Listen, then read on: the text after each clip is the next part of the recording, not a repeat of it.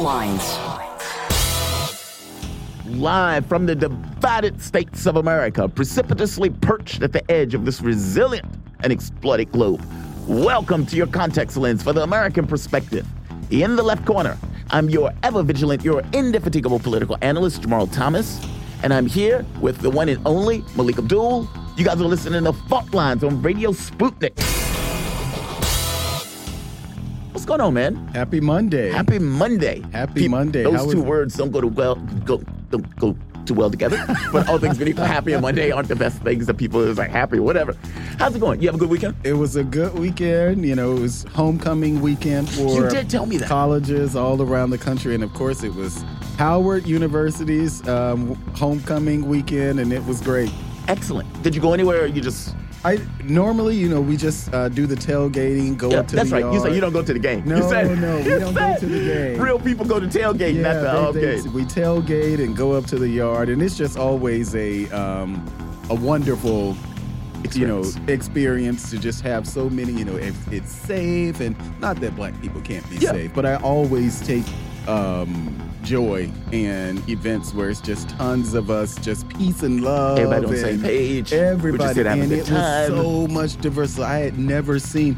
You had like an entire from your LGBT Yeah. community to, I mean, it was just beautiful. No problems. Nobody. I mean, it was just beautiful. yeah. beautiful. Badass. How was your weekend? Lazy. Very, always very good. lazy. Lazy I got- weekends are look, good. I got my clothes washed. So there was that. A little bit of the house clean. There was that. Okay. Um, in the middle of a war and beyond civilization. That- look, man, I am. When I play that game, I play Love and Light. I am the most egalitarian civilization you can get. Until you screw with me, you screw with me, everybody's gonna die. I, I am a firm believer in that. And he's on a vengeance. Yeah, it's like it's a vengeance. Everybody else, all the other teams, like, okay, let- let's stop screwing with him. Let's just be allies with that guy.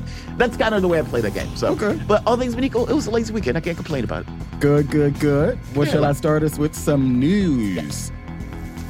In domestic news, First Lady Jill Biden has argued that her stepson Hunter broke no laws amid the current federal probe into his activities.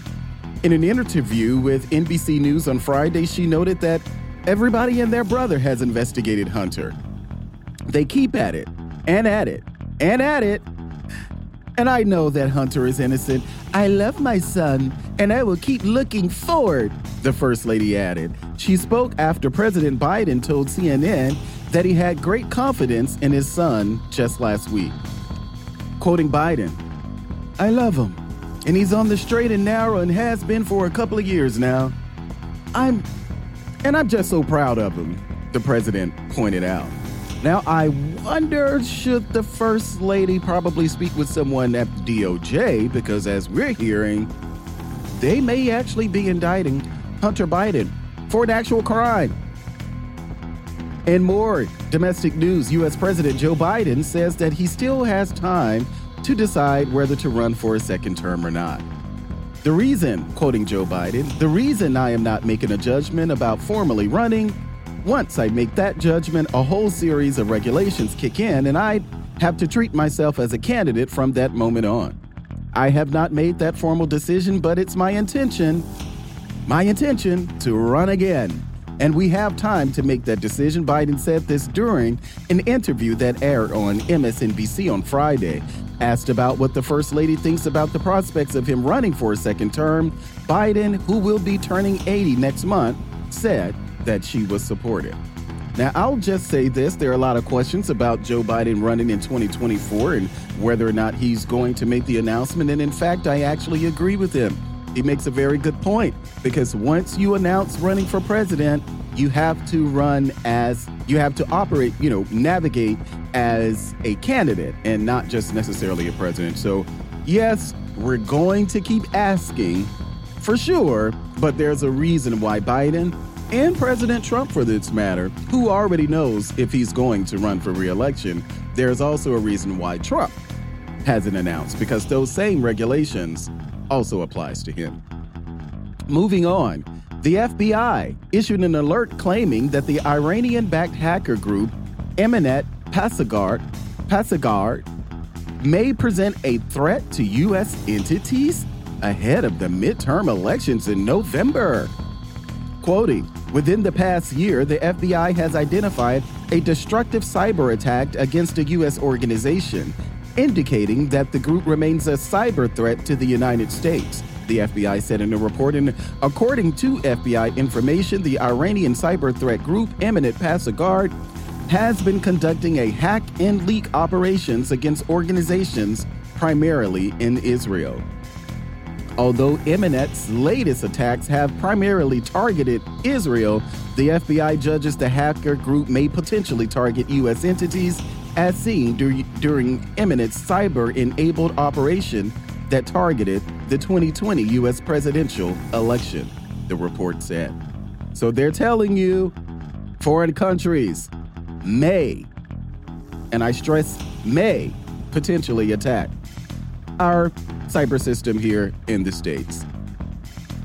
A federal appeals court issued an administrative stay on Friday, temporarily blocking President Joe Biden's plan to cancel what could amount to billions of federal dollars for student loan debt. According to reports, the court's edit, could throw the program into limbo only days after students start applying for forgiveness.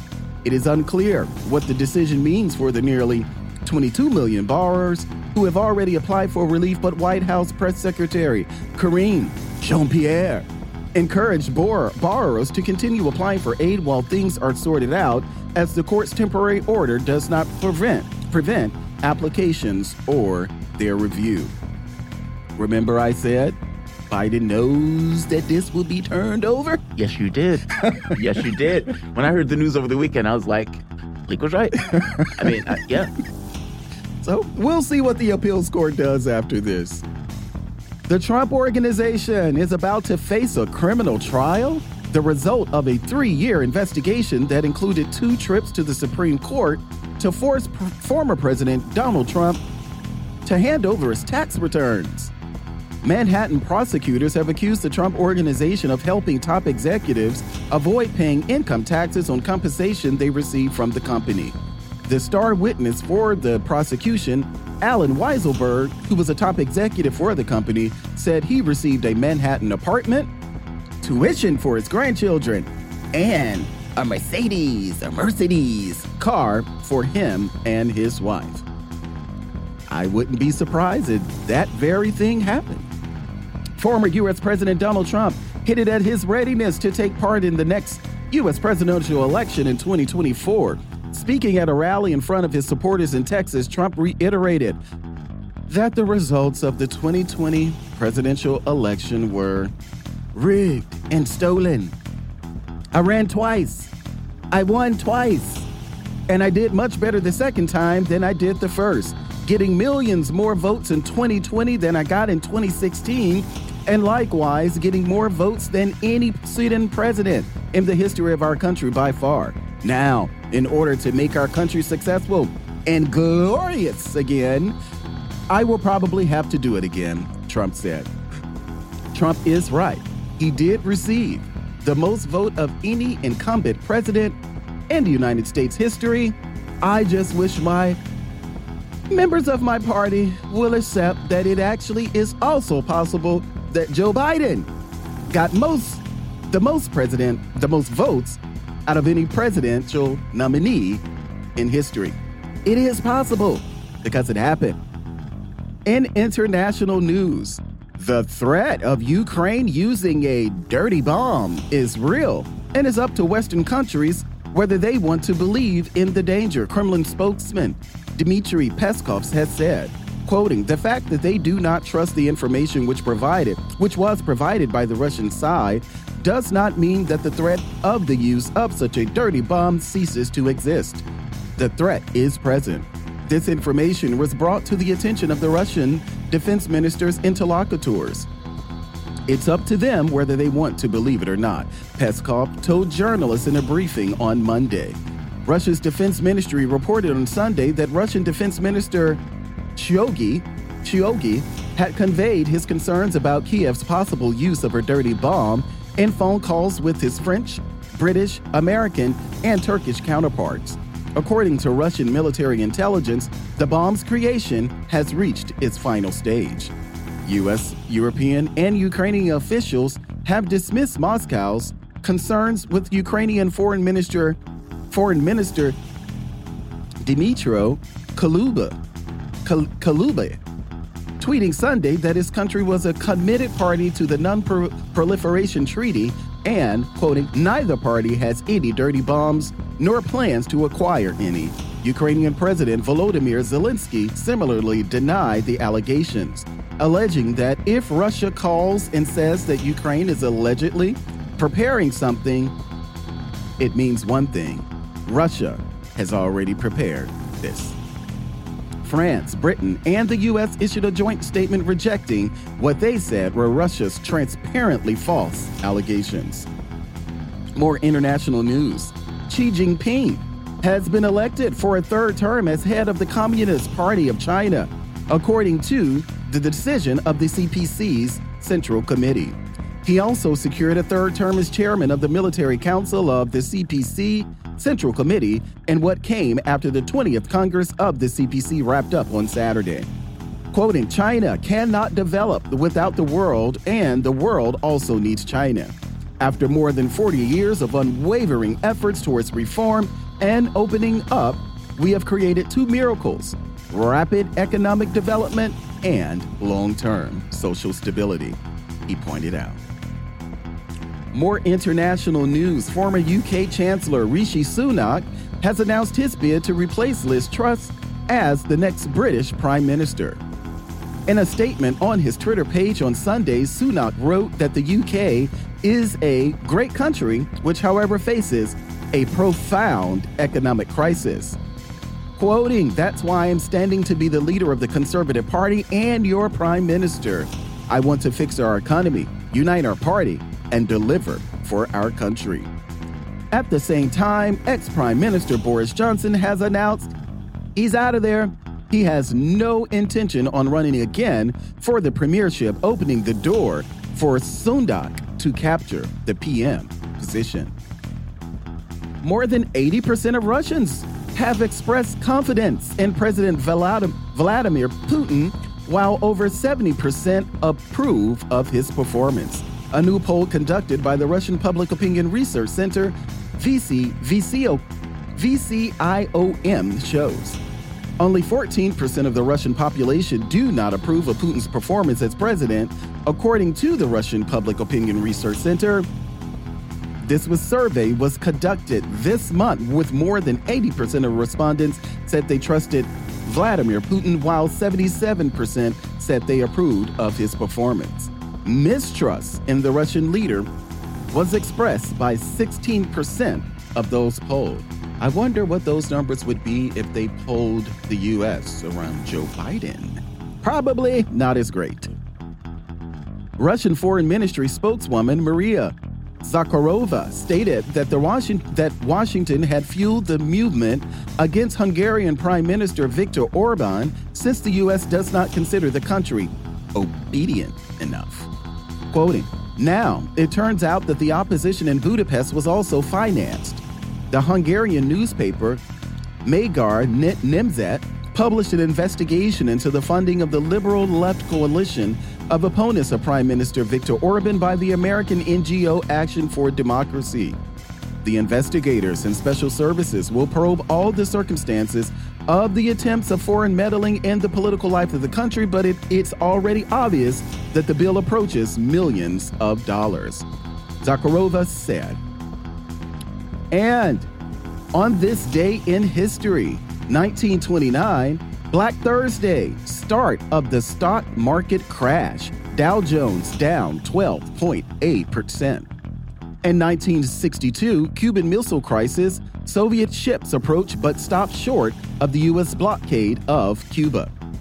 And in 2008, Bloody Friday, so many of the world's stock exchanges experienced the worst declines in their history with drops of around 10% in most indices. These are your headlines for today, Monday, October 24th. You are listening to Fault Lines on Radio Sputnik. Oh, right. Right on the dot. Right on the dot. Hit it on the head. So let's do this. You guys are listening to Fault Lines. My name is Jamarl Thomas with Melik Abdul. We'll be back in a moment with the monologue. Fault Lines.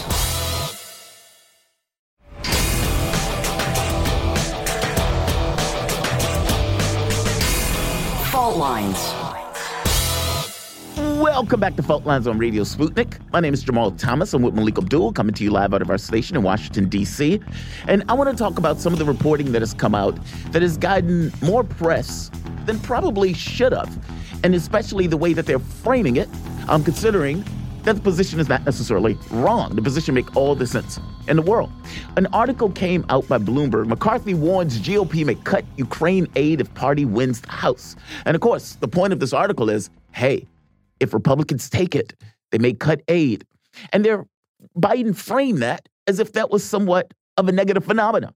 Mind you, we shouldn't be in this war in the first place. Ukraine has admitted to being financially insolvent at this point and basically wants more money from the West. Give us more money, give us more money. And you have various countries around the West that have dumped as many weapons and as much money as they could possibly dump into that country. Again, this is nothing to do about Ukraine. This is everything about geopolitics. What is the world going to look like at the end of this conflict? And does the West have the capability to exert power and leverage in a way that can materially shape events on the ground and around the world? If they cannot, what does that mean for the powers of the West? And this notion of hegemonic control going forward that has been the rule set for the last 50 years or so give or take. The threat of Ukraine dropping a dirty bomb has also started to bubble up. And I suspect a lot of this has to do with a certain level of desperation from the standpoint of the West and Ukraine. Their offensive has basically come to an end. 20% of the territory has basically been taken by Russia. Russia continues to make gains in Bakhmut. And as Mark Sleboda kind of made the point of saying, yeah, they may still have a little bit more powder in the barrel, but all things being equal, they couldn't, they lost all of that to an expeditionary force working with the Donbass republics. And fact of the matter is, if you couldn't necessarily beat an expeditionary force, what is it going to mean when you are basically confronted with the Russian military in and of itself? Look at the missile strikes. The West has basically told you that the missile strikes, oh, Russia is running out of missiles. Oh, their people are exhausted, et cetera, et cetera. Nonsense. Those missile strikes have been going on for more than a week. And some of the reporting has said that those things can go on for months, even without re upping the amount of missiles that they have. And of course, they'll continue to make more missiles. All of this has been a provocation by the West that has basically pushed this country to the brink of a disaster. Joe Biden, the president of the US, has been running around screaming about nuclear Armageddon while taking one action after the next that gets us to that potential reality. We are in a proxy war with a nuclear nation. Put that in context. We have people on the ground while in that proxy war with a nuclear nation. Again, Put that in context. We're on the brink of oblivion, and the president of the US, with his vassal idiots in Europe, continues to get closer and closer to that brink.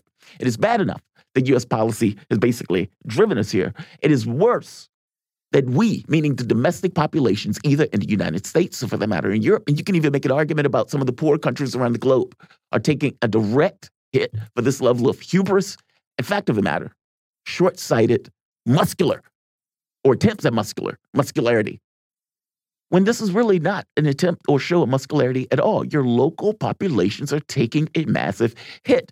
When we're looking at the issue of inflation, the Biden administration continues to say, oh, inflation is not that big of a deal. Initially, they were blaming Putin for everything. Oh, it's Putin's fault that we're having inflation. It's Putin's fault that we're not getting $15 an hour. It's Putin's fault that I pooped my underwear when I was talking to the Pope. Putin is to blame for everything, but is that indeed true? Again, it was the US working with Europe that expanded NATO after saying they weren't going to expand NATO. This was the US choice to basically help knock over the government of Ukraine. It was NATO's choice to offer Ukraine NATO membership, despite the fact that all of them fully understood that this was a red line. They continue to push on this angle. Even William Burns understood that the tensions that were going to take place in Ukraine could have produced a civil war, which William Burns made the point of saying that Russia doesn't want to get involved in. It was us, or at the very least, us being perfectly okay with Ukraine not fulfilling the Minsk agreement, something that a submissive Ukrainian government could have easily been pushed into doing. It was Ukraine that put in NATO membership in the Constitution after the Russophobic, Nazi powered government basically took power. And of course, the US and Europe didn't say anything as ethnic Russian Ukrainians were basically slaughtered, over 10,000, as when the government collapsed. Of course, the government at that point was illegitimate. A Russophobic government took place, and ethnic Russian Ukrainians didn't want to be a part of it. It's the most natural thing in the world. The point I'm making here is this was stuff that was pushed and edged on that never at any point needed to take place. If you're looking for somebody to blame, blame us. That's what I'm getting at. When Biden is making this argument about inflation or that the or the um, the amount we're paying for gas, oh, that's we're just going to have to take that on the chin for Ukraine indefinitely. When Europe is trying to make that argument about, yeah, the fact that we're going to have people freezing in the winter is worth Ukraine. Good luck with that. I am more so concerned at this point about the United States, though. From the standpoint of politics, if you're looking at the situation where the US is $31 trillion in debt, inflation is going through the roof in a way that is unclear on what the, let's say, how far or how bad that's going to go. What oil prices could potentially go through the roof, considering each and every choice that the Biden administration has made has increased the amount of oil, not decreased all of these harebrained schemes that they've come up with has only been to the detriment of us. Even the economists, not a, a pro Russian um, outlet or rag, even comes out and makes a point and says Europe is in decline, Russia is climbing out. You've started and initiated a proxy war that you are basically losing. And on top of that, a financial war that you are also losing. Why is it insincere or, let's say, not good policy for the Republican Party to make the point of saying, hey, you did this. We're paying for this. And maybe the Ukraine thing is not something we want to continue funding from the standpoint of a blank check in the way that you've wed yourself to this, especially if the main thing that the American public is concerned about is the economy and inflation. After all, if what you're doing in Ukraine and continuing to fund Ukraine, keep in mind, Ukraine can't keep going if it wasn't for the funding coming from the US and the weapons coming from NATO and everything else. If indeed what you are doing is making inflation worse and creating a context where gas, or for that matter, the hikes, are damaging to the American public, then why is it wrong for the opposition party to point that out? Right here. Despite Biden keeps saying inflation is not going to be a big deal, we're not going to have this recession, it's going to be a soft landing. Keep in mind, this is the same guy that for the last year told you inflation was transient for a year. Think about that. How do you have something that's transient if it's going on for a year? That doesn't seem transient at all. It seems like it's instantiated into your own domestic situation. Right here. This is Foreign Times, uh, Financial Times. Quote, inflation, meanwhile, continues to run rampant with the consumer price growth accelerating again last month to bring the annual rate for the core measure, which strips out volatile items such as food and energy, to 6.6%. Now, understand what they're saying with that. The thing that you're getting hit with most, most is food and energy because you can't do without either of those things. The idea that you strip that out and that number is still like 6.6%. What happens if you don't strip that out? Meaning, when you don't strip that out, you're getting this real, let's say, measure of what the American public is basically taking for Joe Biden's geopolitical grandstanding that is basically damaging them. And by the way, the people who vote for Biden. Meaning, if African Americans are the ones who vote, what, 90% for Joe Biden, that is his main constituency. His main constituency is the poor of the constituencies in the United States. And that is indeed the one that is going to get hit the worst, either by the rate hikes or cost. Let's keep going. Quote, Traders in the future markets, a federal fund rate expected to peak at 5% next year, suggesting further rate hikes or large rate hikes this year and early next year. Fed officials are set to begin discussing how to show the pace of its rates while committing to keep rates at a level that restrains the economy for some time. Jerome Powell, the, chair, um, the, the Fed chair, last month warned that higher rates and longer they stay at a restrictive level, the lower the odds the Fed can get inflation under control without causing significant economic pain. Understand what he's saying here.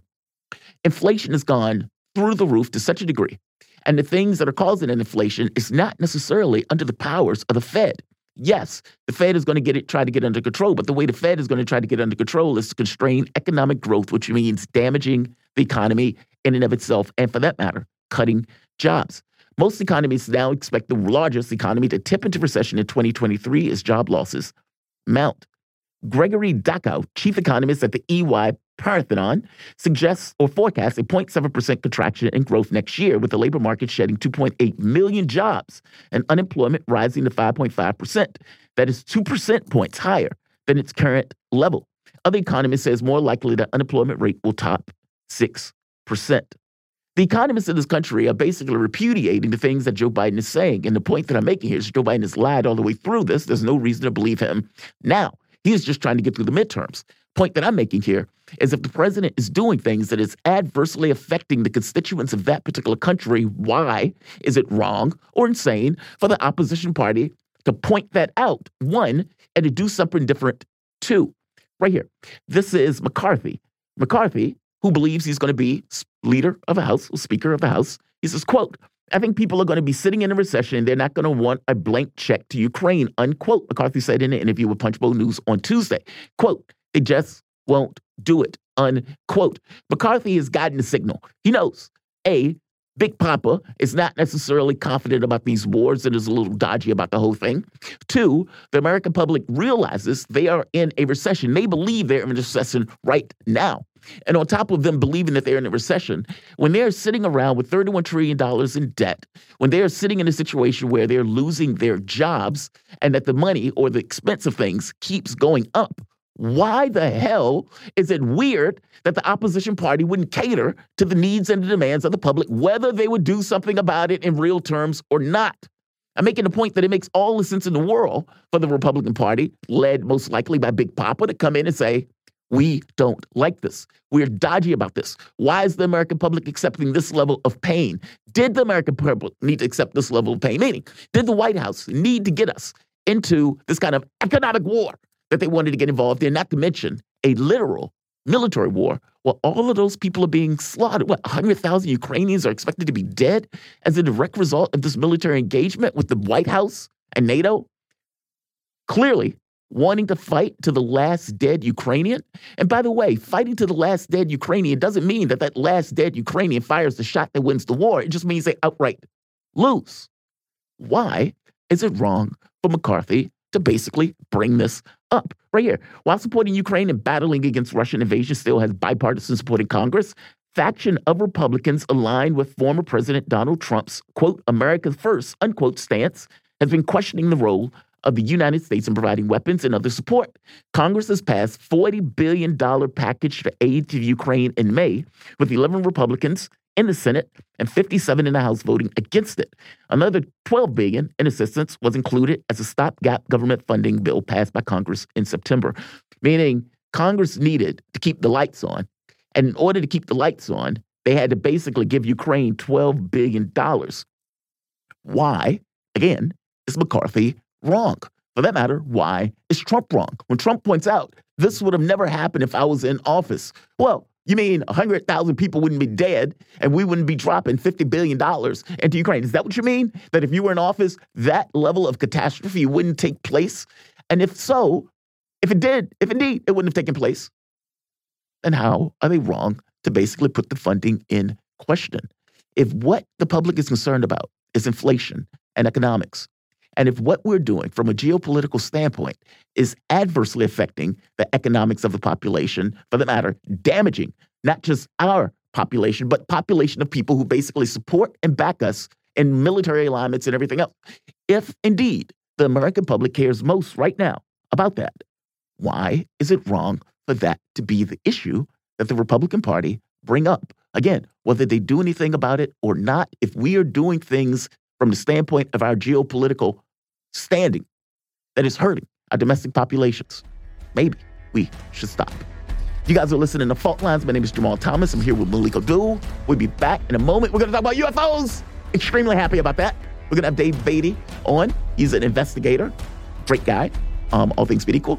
You guys are listening to Fault Lines. Back in a moment. Fault Lines.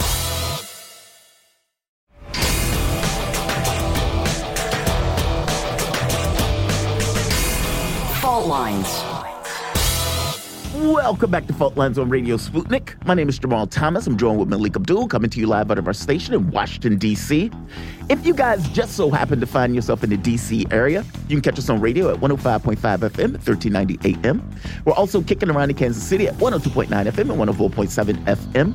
If you guys are digging what we're putting down, whatever platform you're consuming this content on, give us a like, share that audio or video. If you want to join in on the conversation, you can do so with a chat, a tweet, and of course, you can reach us by phone at 202- 521 1320. Your engagement helps makes the show what it is. Definitely don't be shy. I am over the moon excited to introduce our guest, Dave Beaty. He's an Emmy award winning producer and cinematographer, UFO researcher and TV journalist, and documentary filmmaker. Dave, welcome back, my man. How you doing this morning? Hey, uh, great to be here. Thanks for inviting me again. Oh, really appreciate it. Absolutely. And just so I'm clear, the last name is Beaty, correct? Yeah, that's right. Okay, yeah. excellent. And I hate messing up people's names. Um, people often mess up my own name. So let's talk about UFOs. And I want to talk about this from the standpoint of Congress, and I want to talk about the new organization that Ryan Graves is working with. Ryan Graves is a Navy fight, uh, fighter pilot, and he was one of those people that came out and basically said, "Look, we are encountering these things in the sky. We're encountering these things all the time." This was one of those interviews. I believe it was done either by NBC News or CNN. I can't remember which one, but they basically was making a point of saying this is stuff that we're encountering all the time. You even had um, what is his name? What is his name? The one that was flying on 9-11, he was dealing with the Nimitz. It'll come to me in a moment. But the one that was basically in the air saying, I watched that thing for like five minutes. When I tried to go in on it, the thing took off on at like at, at a ridiculous speed. And he made the point of saying this is not something that I was all that much familiar with, despite being a high-ranking Navy pilot or um, fighter pilot myself. That name will come to me. It is aggravating me and I can't think of the name right now. But I want to get your take on this. So, right here, this was Politico. The American Institute of Aeronautics and Ast- Astronomics, which includes among its members the country's largest defense and NASA contractors, has established three committees to study the technology, how incursions affect pilots and passenger safety, and coordinate with government agencies and international researchers also focused on the topic right here. Quote, we're stepping into new territory, unquote, said Ryan Graves, former Navy pilot and defense contractor who's co-chairing AIAA's unidentified aerospace phenomena community of interest. He continues. He said, but he said that the members of three, 30,000 strong AIAA drawn from aerospace contractors, government agencies, think tanks, and startups have already signed on to the effort and are, quote, super excited about what we are doing, unquote. You've been a researcher for a very long time, uh, for at least a decade. Correct me if I'm wrong. Um, Yep. This is new, right?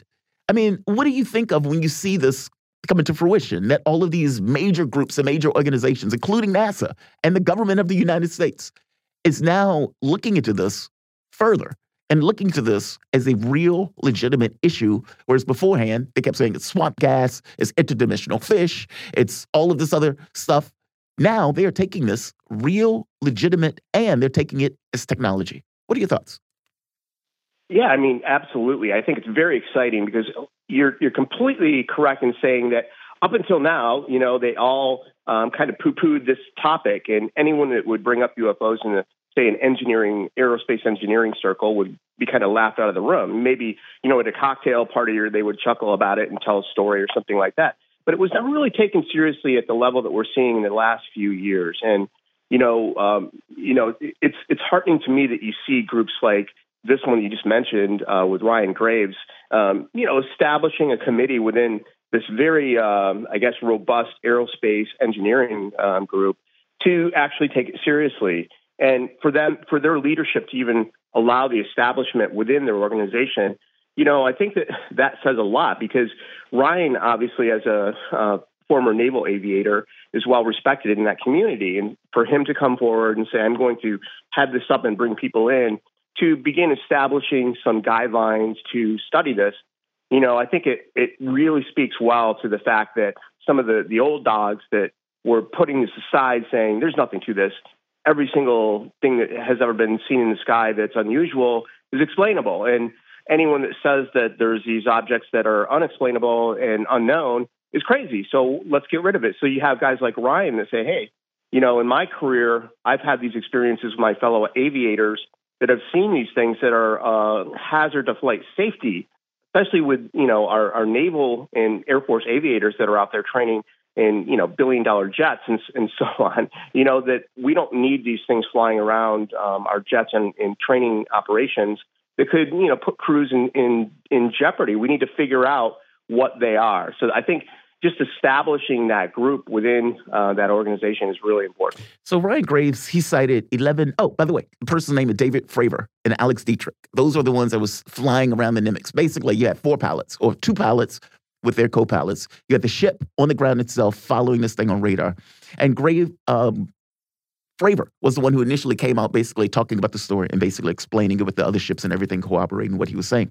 So right here, Ryan Graves said there were 11 near misses in 2019. And his thing is basically, look, we need to figure out what this is. But as you go into the story, though, he says, quote, it's almost like seeing a bullet go past you as a pilot, right? Graves said, quote, people have no idea what's going on. It's going to be frightening, or it's going to be frightening people, which is astonishing thing to say. I mean, for have what, 40 years where they're acting like this is not a real thing. And now all of a sudden they turn on the dime and they're talking about this stuff in the context of aviation safety, but they're talking about technology, which is the weirdest or wildest part to me. If we didn't build it, who did?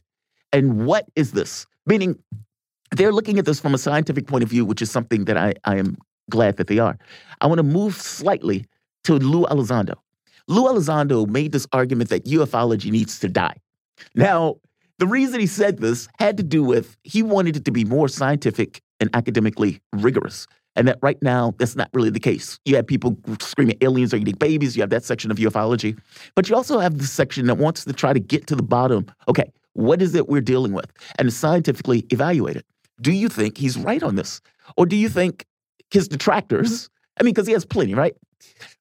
And, I'll just ask you that way. Do you think he's right? Does ufology needs to die? Has it been in some respect productive because it kept it going for all of this time, but has it run its course in regards to what we needed to be going forward? What's your take?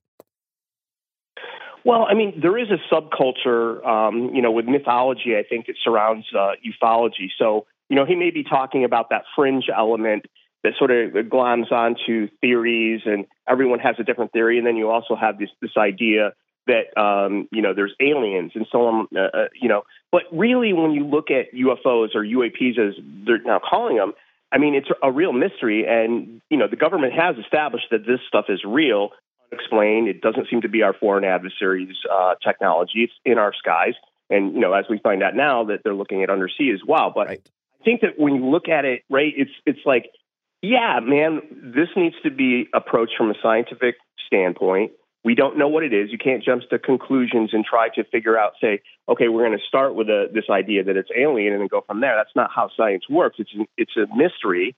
Let's first take it seriously and not just mock it, you know, with the ridicule and stigma. Let's allow pilots to be able to report these incidents when they see them without fear of losing their jobs, which is still going on, by the way, in 2022. I mean, just last month, you know, this was going on. So let's like figure out how we can first allow people to report these things. And yeah, I mean, we need to establish some mechanism so that we can report these things and then we can get teams together that are, you know, the people that are smarter than me that can start trying to figure this stuff out. Hey, Dave, thanks for joining us. It's Melik here. Um, I I'm one of those. You know, there was a period of time where it's like, oh well, you know, there's nothing to this, and we've heard just over the years, I mean, many, many, many decades of people, you know, mistaking, um, you know, flying aircrafts for, you know, extraterrestrial like, type of things. So, an alien. Yeah, it's like, no, yeah. dude, that's so, just a. Yeah, drone. so there have been instances of that. And I actually will just tell I, I, live here in D.C., and I know that there was once, uh, and I never was been, been able to explain it, but there was a B 2. There was a, yeah. I think they call it B 2 Spirit, the bomber. Uh -huh the stealth bomber, it flew over, and I don't know if you if you've never heard one or been near one, it is an amazing thing because it's very loud. Yeah. It sounds like a huge, almost like a huge vacuuming yeah. sound, but it hovered and mm -hmm. it mm-hmm. moved nowhere. I was fascinated that something like that can even exist. Yeah. Can be so low to the ground, can be so loud, and then it just kind of disappear. And I knew it was a B 2 bomber. Yeah. I could literally yeah, yeah. see that. But um, Dave, over the past uh, two months, there have been about a dozen or so pilots actually talking about the fact that over the Pacific, there have been these sightings. Mm -hmm. And at this point, they're saying they can't explain exactly what it is. Right. And those pilots would know what that plane is. Yes. That and and, and this isn't, you know, conspiracy theory. Mm -hmm. Somebody we're not in Roswell or anything like that because these are pilots from Southwest, Hawaiian Airlines, and many others. My question to you is in addition to that, that there are now NASA is forming this group um, to study this. I can't think of the the NASA. See, can I get the?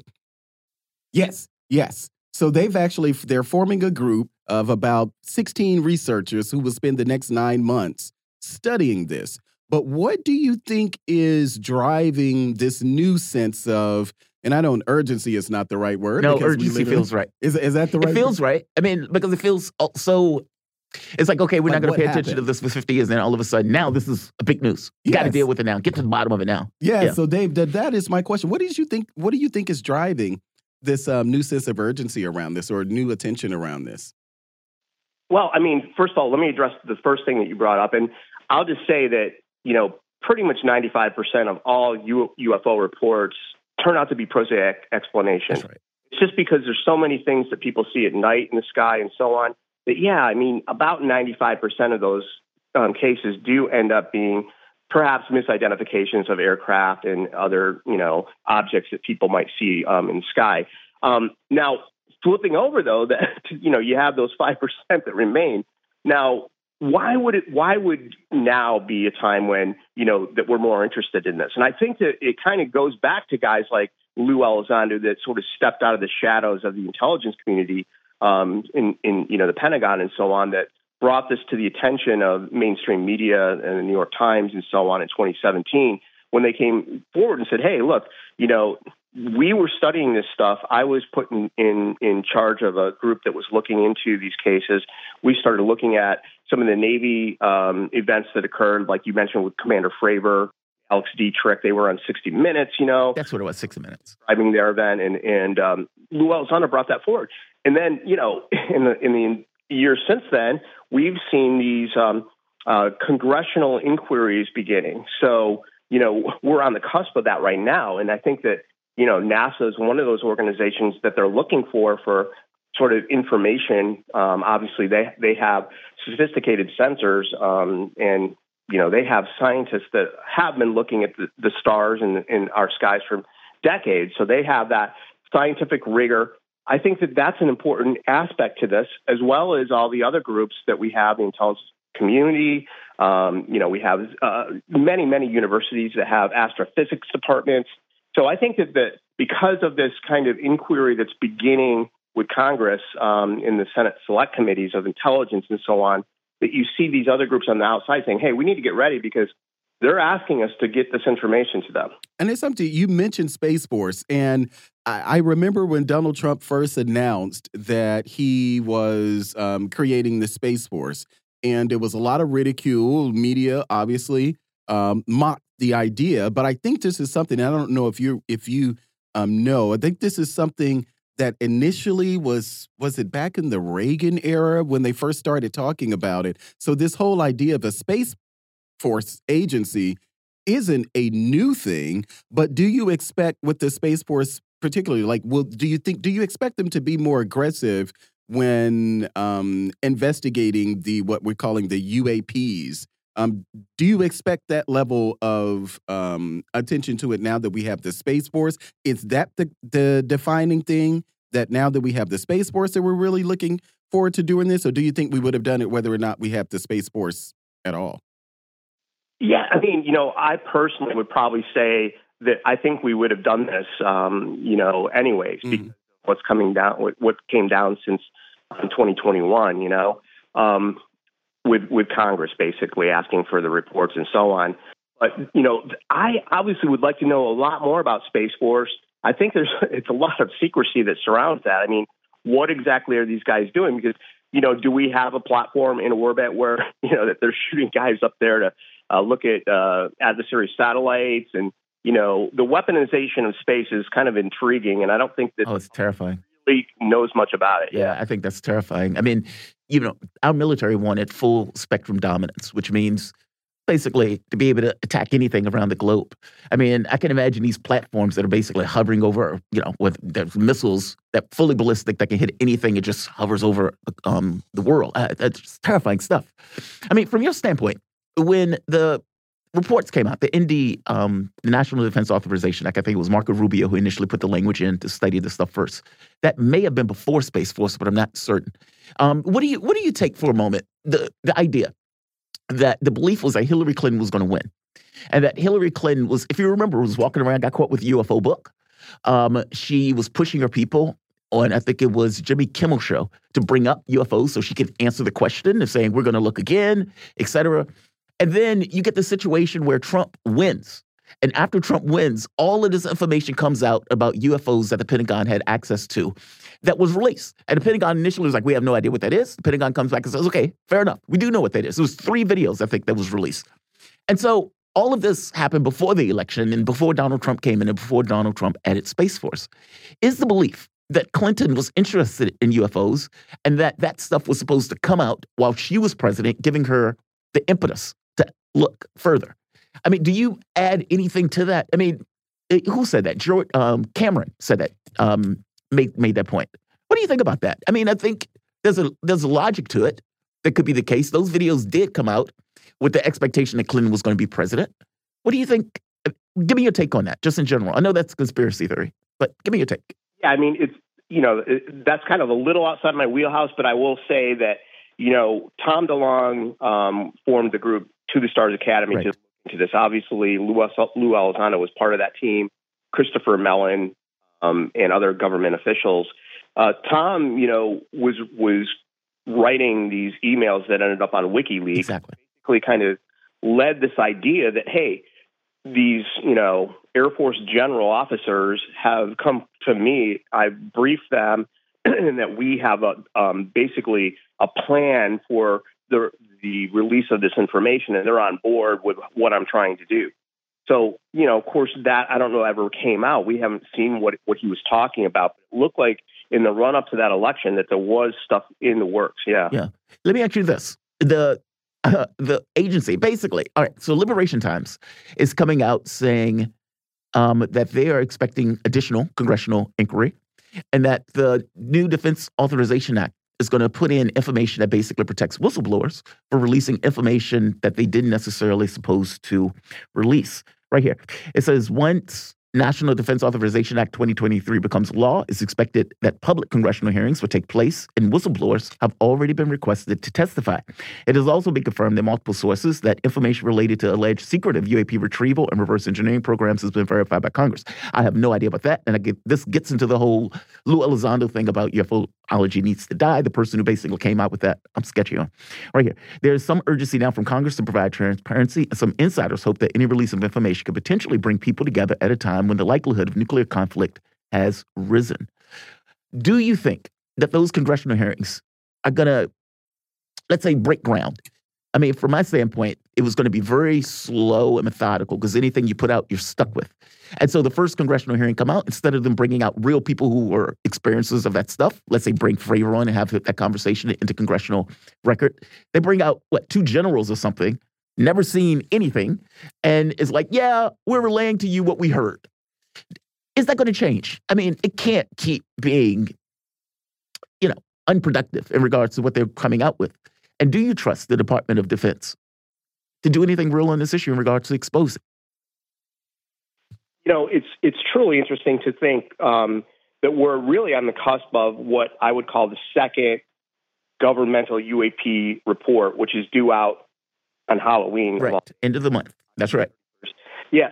And in that article in Liberation Times, um, Christopher Sharp, the, the journalist that wrote that, is insinuating that there are people that he's aware of that have already stepped out of the, I guess you would say, the aerospace industry or government industry that have information to relay to Congress. And in in these in this um, you know Defense Authorization Act, there's language that has been added, 31 pages to be exact, that's going to most likely become law later this year, um, that puts into place a secure system for people to come forward that have information from programs they sometimes call these legacy programs, which would be, I guess, programs that have been studying um, this topic that secret, most likely. Um, there's even um, been rumors that there's programs that may have captured some type of material. Again, these are rumors. There's nothing substantiated to date. But in that article, he's alleging that, hey, there are people that have already kind of agreed that if they're given immunity from, say, their um, breach of security or non-disclosure agreements, that they they won't risk losing their clearances or they won't risk losing their jobs. That they're willing to come forward and talk. I talked to Chris Christopher yesterday, and I said, you know, what do you have on this? And he's like, well, I have some very um, good sources that when I have these types of sources, he's talking, he says, like, if I have independent people that are all telling me the same thing, then maybe there's something to it. I'm kind of okay. I get you, but you know, I'm not buying into that. Yeah, I need to see it. I need to see it. Yeah. No, I agree with you on that front. But look, there are people. I mean, in Washington D.C., they had the um, DFO meeting with, oh, I can't think of his name. I can't think of his name. It'll come to me in a moment. But he was the guy who was at the nuclear facility. He was one of the general or one of the commanders of a particular nuclear facility. And there were multiple people that were there. Many of those guys that were at those facilities basically saying, I was there. The nuclear power, um, the nuclear missile shut down. And he released all of this information, documentation of everything else associated with um, with the records of that stuff. And people like him, I mean, that level of conversation or that level of basically saying, look, I was there, the nuclear weapons shut down. That is not supposed to happen. And what I didn't know, that apparently this was taking place over the course of the year. And this took place at multiple facilities um, in the US. So those are the people who I want to testify. And I agree with you on that, right? It's like I need to see more data for something that that's that big. Now, let's say they do have the goods. What does it mean?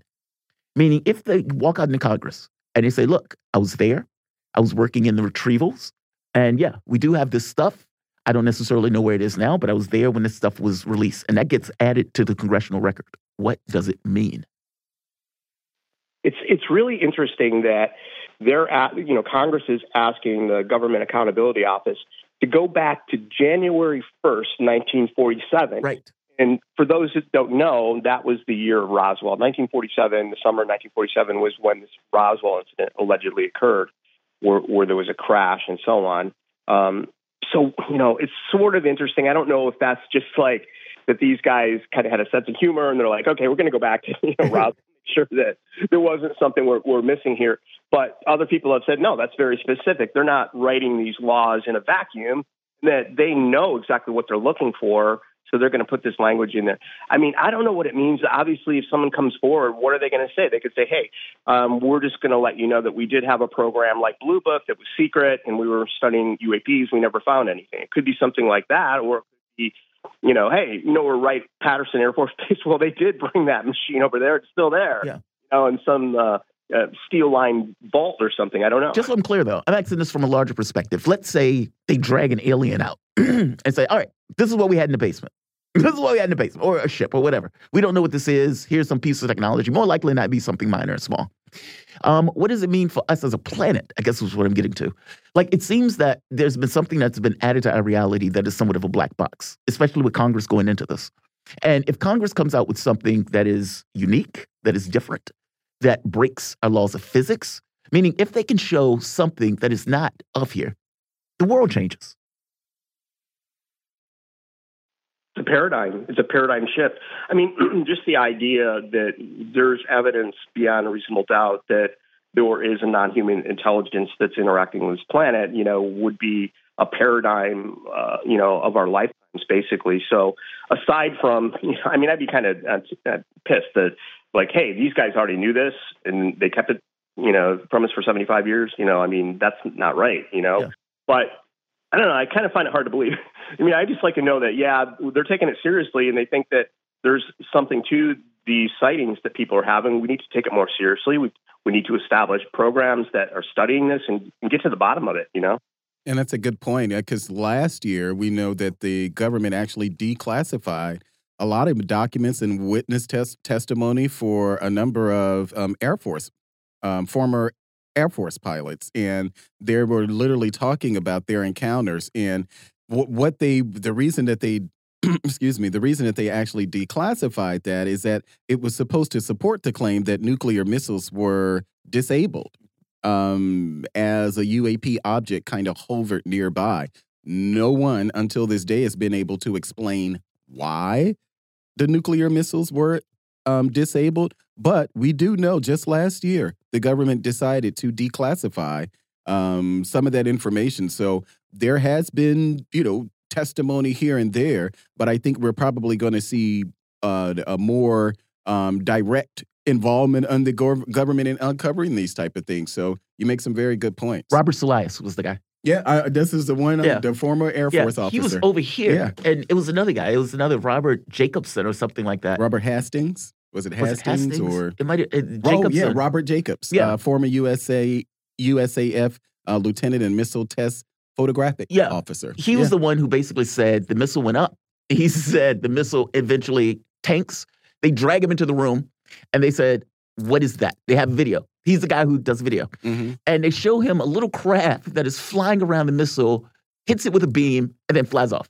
Mm. Now Jacob said that the you, that the government officials, not funny. Don't think any of this is funny. He's like, basically, what did you do? Like, how are you screwing around with this? He was mm-hmm. like, that wasn't me. I don't know what this is. He said he told him, okay, forget that we had this conversation. You can leave. And he's walked out like, what the hell did I just see? Wow. I mean, he was putting, I mean, his job was to be the videographer of um, the missile launch. He was making sure that the missile launch went okay. And he said this thing is like flying around a craft, and he's walking out thinking, all right, I have no idea what I just saw. Um, they told him, he says, that looks like a UFO. He says, no, that's not a UFO. Get out. Yeah. And, and so that testimony is what they did declassified last year. So that isn't very, that fascinating? Yeah, so that very testimony. They were sitting on that. Yeah. They were sitting on that. I guess, um, look, Dave, we have to leave, but anything else you want to add to this, just kind of as a closing remark to this conversation and about the whole issue itself? We have about 30 seconds. Yeah, I mean, I, I mean, I would just look to the end of this month. I mean, there's various UFO researchers out there that are saying, "Hey, there's something coming at the end of uh, October." Mm-hmm. I don't know if that's just this report that there's a classified and public version that's going to be released um, by DoD. I don't know if there's anything else, but I'm I'm going to be looking for Halloween. You and I both. You and I both. Dave, always appreciate these conversations, man. It's always nice to be able to kick back and talk about UFOs. Dave Beaty, um, he is Emmy award-winning producer and cinematographer, UFO researcher and TV journalist, and documentary filmmaker. You guys are listening to Fault Lines. My name is Jamarl Thomas, Melik Abdul. Back in a moment. Fault Lines.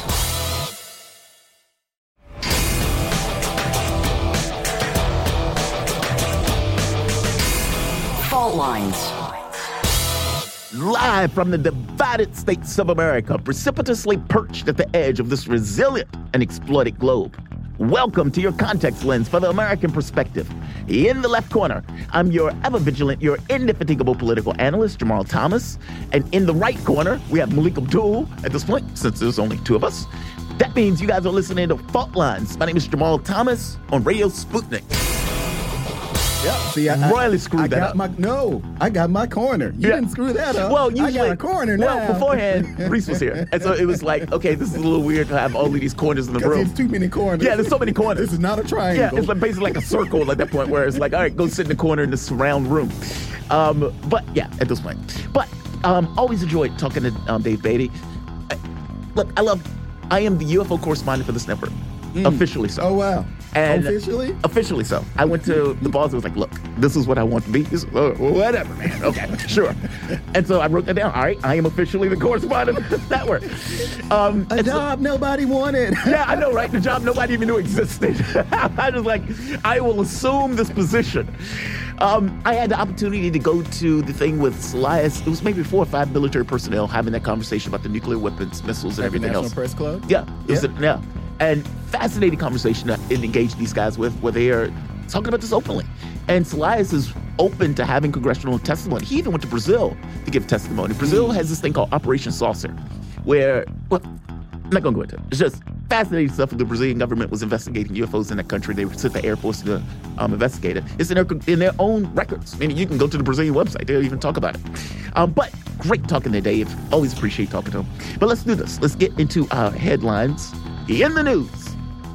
First Lady Jill Biden has argued that her stepson, Hunter, broke no laws amid the current federal probe in his activities. In an interview with NBC News on Friday, she noted that, quote, everybody and their brother has investigated Hunter, unquote. They keep at it and at it and at it. I know Hunter is innocent. I love my son, and I will keep looking forward, unquote, the First Lady added. She spoke after President Joe Biden told CNN that he had, quote, great confidence, unquote, in his son last week. Quote, I love him. He's on the straight and narrow, and he's been for a couple of years now, and I'm just so proud of him, unquote, the POTUS pointed out. Years? years? All right. I mean, some of those videos didn't look like they were years old, but okay. U.S. President Joe Biden said he still has time to decide whether to run for the second term in 2024 or not. Quote, the reason I am not making a judgment about formally running, once I make the judgment, a whole series of regulations kick in and I'd have to treat myself as a candidate from the moment on. I have not made that formal decision, but it's my intention, my intention to run again, and we have time to make that decision, unquote. Joe Biden said during an interview that aired on MSNBC on Friday. Asked about whether the First Lady thinks but his prospects of him running for term, Biden, who would be turning 80 next month, said she was supportive.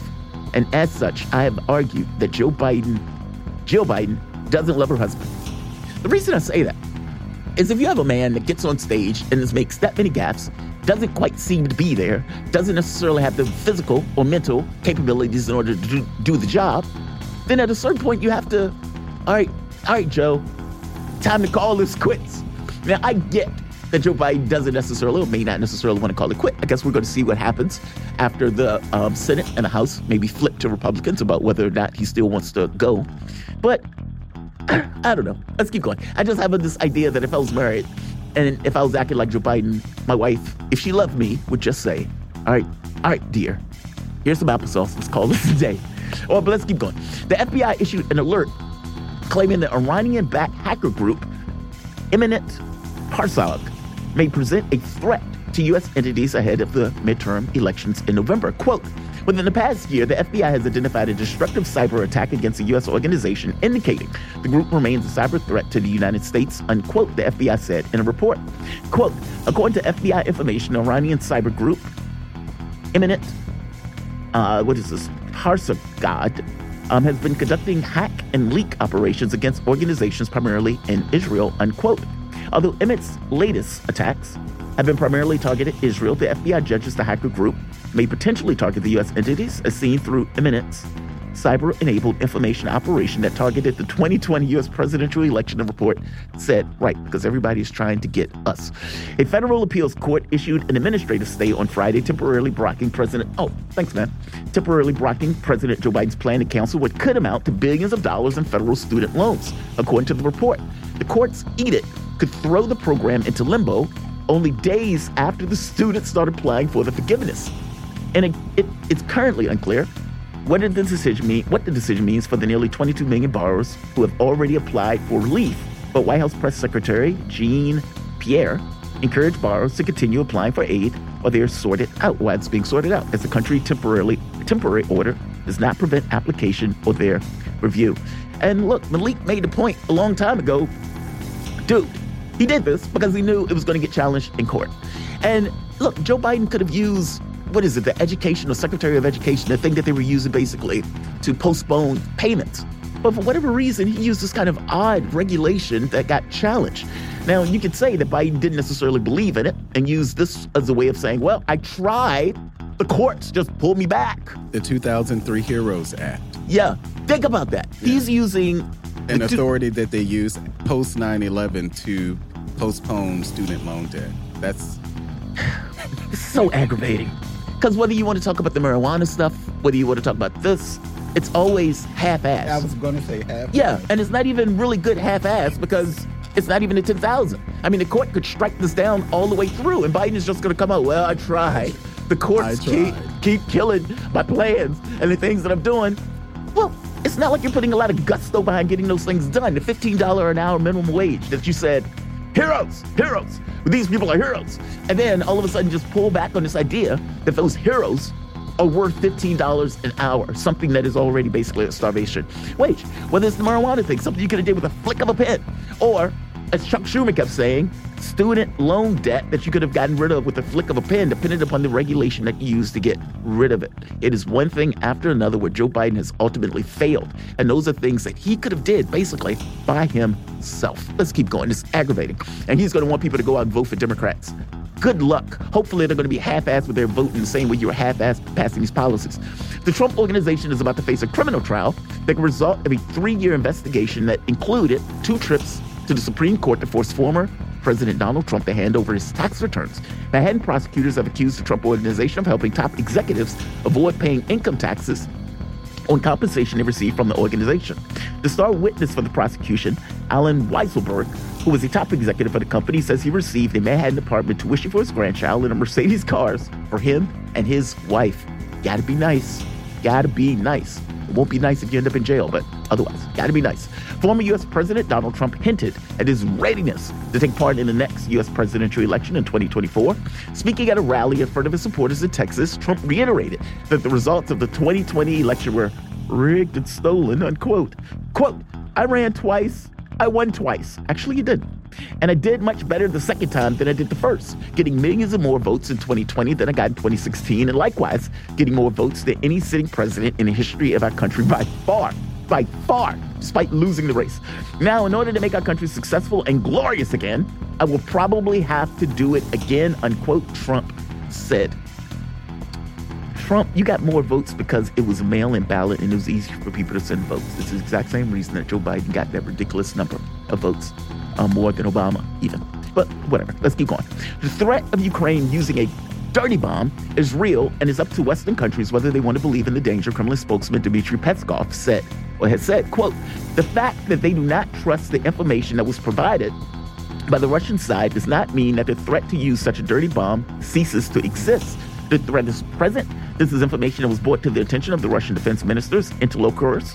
It is up to them whether they want to believe it or not, unquote, Peskov told journalists in a briefing on Monday. Russia's defense ministry reported on Sunday that Russian defense minister Sergei Shoigu has convened his concerns about Kiev's possible use of a dirty bomb in phone calls with French, British, American, and Turkish counterparts. According to the Russian military intelligence, the bomb's creation has reached its final stage. The United States, European, and Ukrainian officials have dismissed Moscow's concerns with the Ukrainian Foreign Ministry, Dmitry Kuleba, tweeting Sunday that his country was committed to, um, was a committed party to the Non-Proliferation Treaty, and quote neither has a dirty bomb nor plans to acquire any unquote. Ukrainian President Volodymyr Zelensky, yeah, acquire any. Second um. Ukrainian President Volodymyr Zelensky summarily um, denied the allegations, alleging that, quote, if Russia calls and says that Ukraine is allegedly preparing something, it means one thing. Russia has already prepared this, unquote. France, Britain, and the United States issued a joint statement, quote, rejecting what they said were Russia's transparently false allegations, unquote.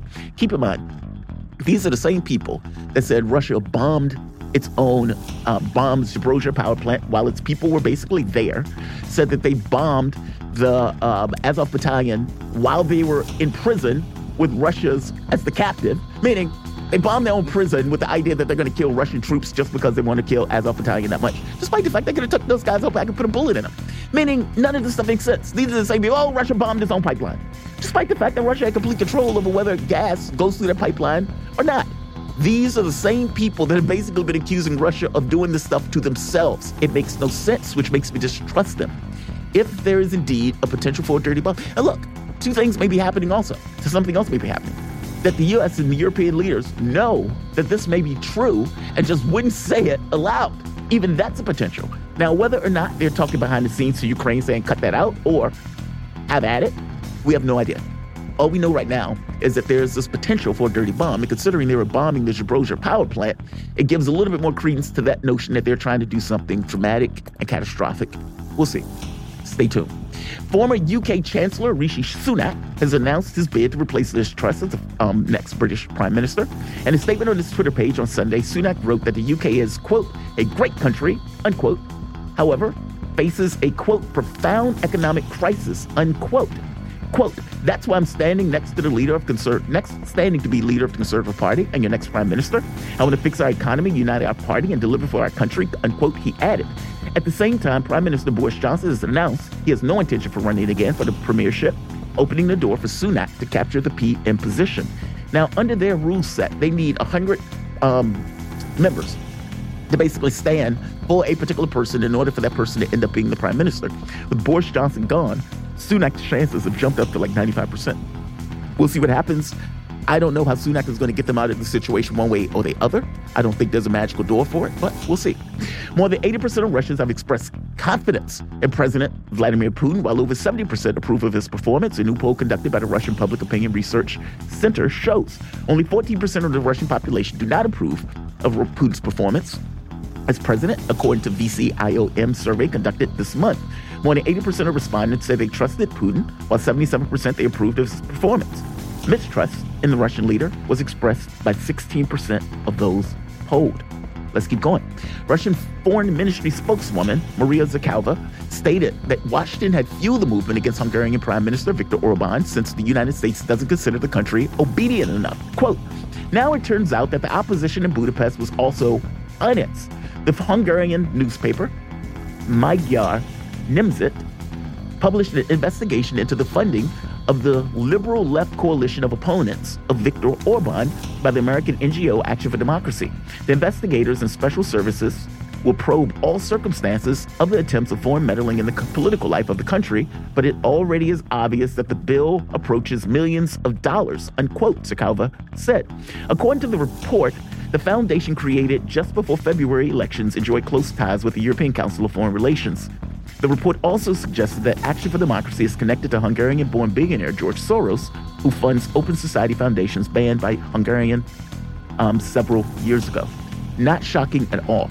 Look, NGOs are often ways for the CIA or intelligence service to express their will in a particular country. Those things often work with embassies, but even in Iran right now, one of those NGOs is fueling those protests and making those protests worse.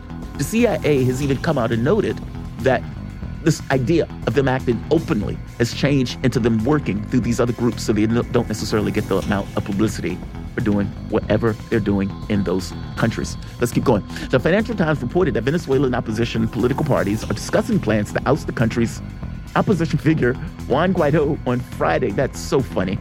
Oust him the guy is not a president, never was a president, despite the fact that Nancy Pelosi in the United States basically plucked the guy to be leader of a country. It's weird, to put it mildly. Venezuelan's opposition figure, Juan Guaido, may disappear from the political arena as early as next year due to his scarce support from the United States and Venezuelan opposition analyst Bassem Tingling told Sputnik Mundo. Um, Bassem pointed out that the Venezuelans' frustration over Guaido is in particular visible in the opposition parties actions in which the politician is, quote, literally being kicked out, unquote. He added that they're specifically surprised, or especially surprised, about the lack of support for Guaido from Washington, quote, because the rejection within the opposition was something, unquote, that has been long clear and recognized.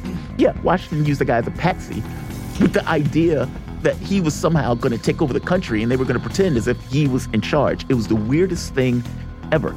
The guy tried to have overthrows of the government. He tried to have um, this thing where he was working with this organization that was going to either capture or kill Maduro. It was super, super weird. Yeah, it was super, super weird to put it mildly. Um, but this day in history, in 1929, Black Thursday, the start of the stock market crash, Dow Jones down 12.8%.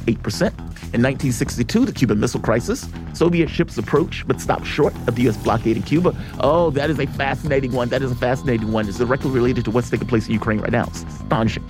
In 2008, Bloody Friday saw many of the world's stock exchanges experience the worst declines in their history, with drops around 10% in most indices. You guys are listening to Fault Lines, or those are your headlines.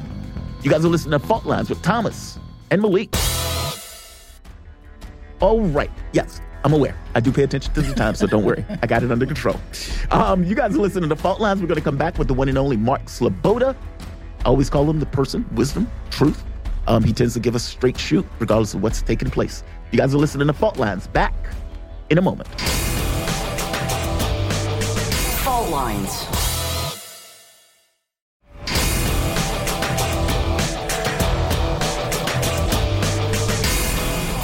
Lines. Welcome back to Fault Lines on Radio Sputnik. My name is Jamarl Thomas. I'm joined with Melik Abdul, coming to you live out of our station in Washington, D.C. If you guys just so happen to find yourself in the D.C. area, you can catch us on radio at 105.5 FM at 1390 AM. We're also kicking around in Kansas City at 102.9 FM and 104.7 FM. If you guys are digging what Melik and I are putting down, whatever platform you're consuming this content on, give us a like, share that audio or video.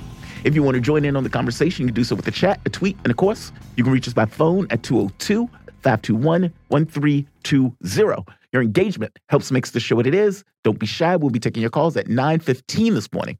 We're going to have Kim Iverson at 9.30. So 9.15, you guys are, we're going to announce the calls. So, but joining us, we're joined with the one and only Mark Sleboda. He's an international relations and security analyst. And honestly, one of the favorite people to talk to on the show. Mark, what's going on, man? How you doing this morning? Tomorrow, Melik, thanks for having me. It's always an honor and a pleasure to be on Fault Lines. Oh, always an honor and a pleasure to have you. Mark, got to start with the dirty bomb stuff. Um, considering that Ukraine was bombing the Zaporozhye power plant, and the response from the West is, well, the Russians are bombing the, the plant themselves. Well, when it comes to stuff where Russians are basically pointing out, look, these guys are trying to create a dirty bomb. And on top of trying to create a dirty bomb, Russia contacted multiple countries in the West France, the UK, the United States, Turkey. Well, Turkey, of course, is not in the West, but you get my point. Um, to basically point out saying, look, you need to stop this. This is a massive escalation, and this is going to be utterly catastrophic. Now, on the overt front, all of these organizations say, yeah, we don't believe this. But do they? I know you're not going to know what's going on behind the scenes, but can you give us some details? Russia is basically saying that um, Ukraine is at the very end of the process of creating this dirty bomb. What do you know so far in this story? Okay, so uh, first of all, I'll draw your attention to a piece I did on both my YouTube channel and uh, my Substack on October 5th.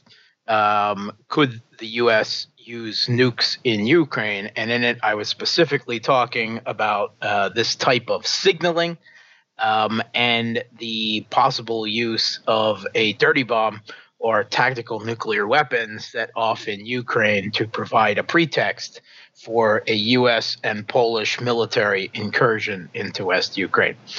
And here we are uh, today. The Russian defense minister contacted rather urgently uh, this weekend both, the, uh, well, not just both, the British, the French, the American, and the Turkish defense ministers to say, we know what you're doing and stop it because we're seriously talking World War III here.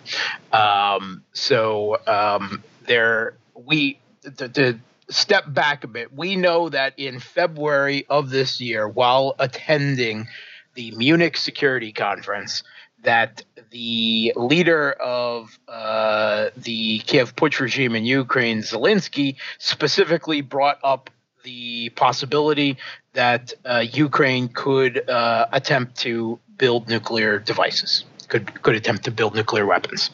Um, that that was February of this year, um, uh, b- before the intervention.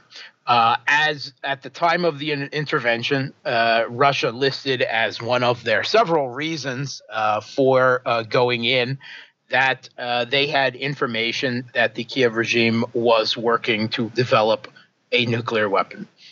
Um, so some, something that you know with their expertise, you know, the leftover expertise running nuclear power plants, they almost certainly have the capability of doing so, given enough time right. and uh, financial resources uh, into doing so. Um, then uh, we have uh, numerous statements uh, in the past, I would say, six weeks by Western uh, figures and officials. We're talking from the uh, Polish foreign minister, um, the uh, David Petraeus, uh, the former head of the CIA and American general, um, and uh, several other uh, high-ranking figures that, uh, including Jens Stoltenberg, um, that if the um, Russia used a tactical nuclear weapon uh, in Ukraine or, or, a nuclear device or a weapon of mass destruction, that would be a red line, right? Uh, that uh, would necessitate a uh, Western country's overwhelming conventional response. We heard Joseph Borrell, the EU's high foreign policy muckety muck, um, say that uh, in that case, uh, uh, Russia's military force would be annihilated. Well, that's kind of funny coming from a, an, EU foreign policy chief that doesn't actually have any EU military, but you know, uh, you know, talking some smack there. We um, will destroy you. It's like, okay, what yeah, military? Yeah, oh, well, those, those guys will destroy you, right? right, right. All right. Uh, we have heard calls from Zelensky for the world to strike uh, Russia. We have heard him calling for a preemptive nuclear strike on Russia. We have seen the Kiev regime launch uh, for now more than two months attacks on the Zaporozhye nuclear power plant. Uh, in an apparent attempt to create exactly such a dirty bomb incident, with uh, with uh, uh, targeting concentrations centered on uh, spent fuel containers within the facility. And then add on to this, we have statements uh, uh, just uh, this uh, weekend by Petraeus again saying that um, the U.S. could directly intervene in uh, the conflict in Ukraine if there would be some type of escalation, if there would be something so shocking and horrific that it would prompt a response from the US and other allies. Maybe not as NATO, but as a coalition of the willing, meaning the Poles, led yeah, by Poland. by the United States, right? Maybe the Baltics too, but they don't really count because they're too small to count. Um, so, uh, you know, again, create this is the type of signaling that we saw the U.S. use uh, for their jihadist proxies in Syria. If Assad uses a chemical weapon, then we would have to strike right? Uh, so we see this again. And we also have reports now that uh, the America's 101st Airborne Division, the Rapid Reaction Force, uh, has some uh, 5,000 U.S. troops uh, located uh, in Romania. Right. Right. poised to intervene here. And they said specifically, we are ready to fight Russia, right, in Ukraine if there is uh, some type of escalation. They know that without is, saying what, what type of escalation that is. But they know this was be a third world war, right? I mean, meaning yes. it's not about the framing that the U.S. may come with. It doesn't really matter, right? It matters how Russia responds to it. I mean, certainly they know that this was be utter disaster. I mean, Joe Biden is running around screaming about Armageddon while he is actively either allowing or causing that Armageddon to come about.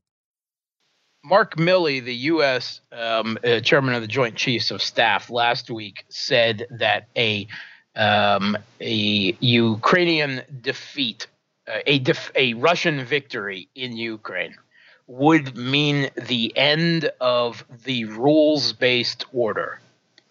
That that rules based order, no, no, not, not, not the existing international uh, order created, you know, with the UN Charter and everything. That rules-based international order is code for U.S. hegemony. So they believe that their hegemony is at stake with them, meaning you know NATO acting uh, with the Ukraine as a proxy force against Russia, must win in this conflict. If they don't, their hegemony will collapse. There is nothing they will not do. Period. And stop. Hey, Mark, um, it's Melik. Thanks for joining us. What what do you? Hey, Melik.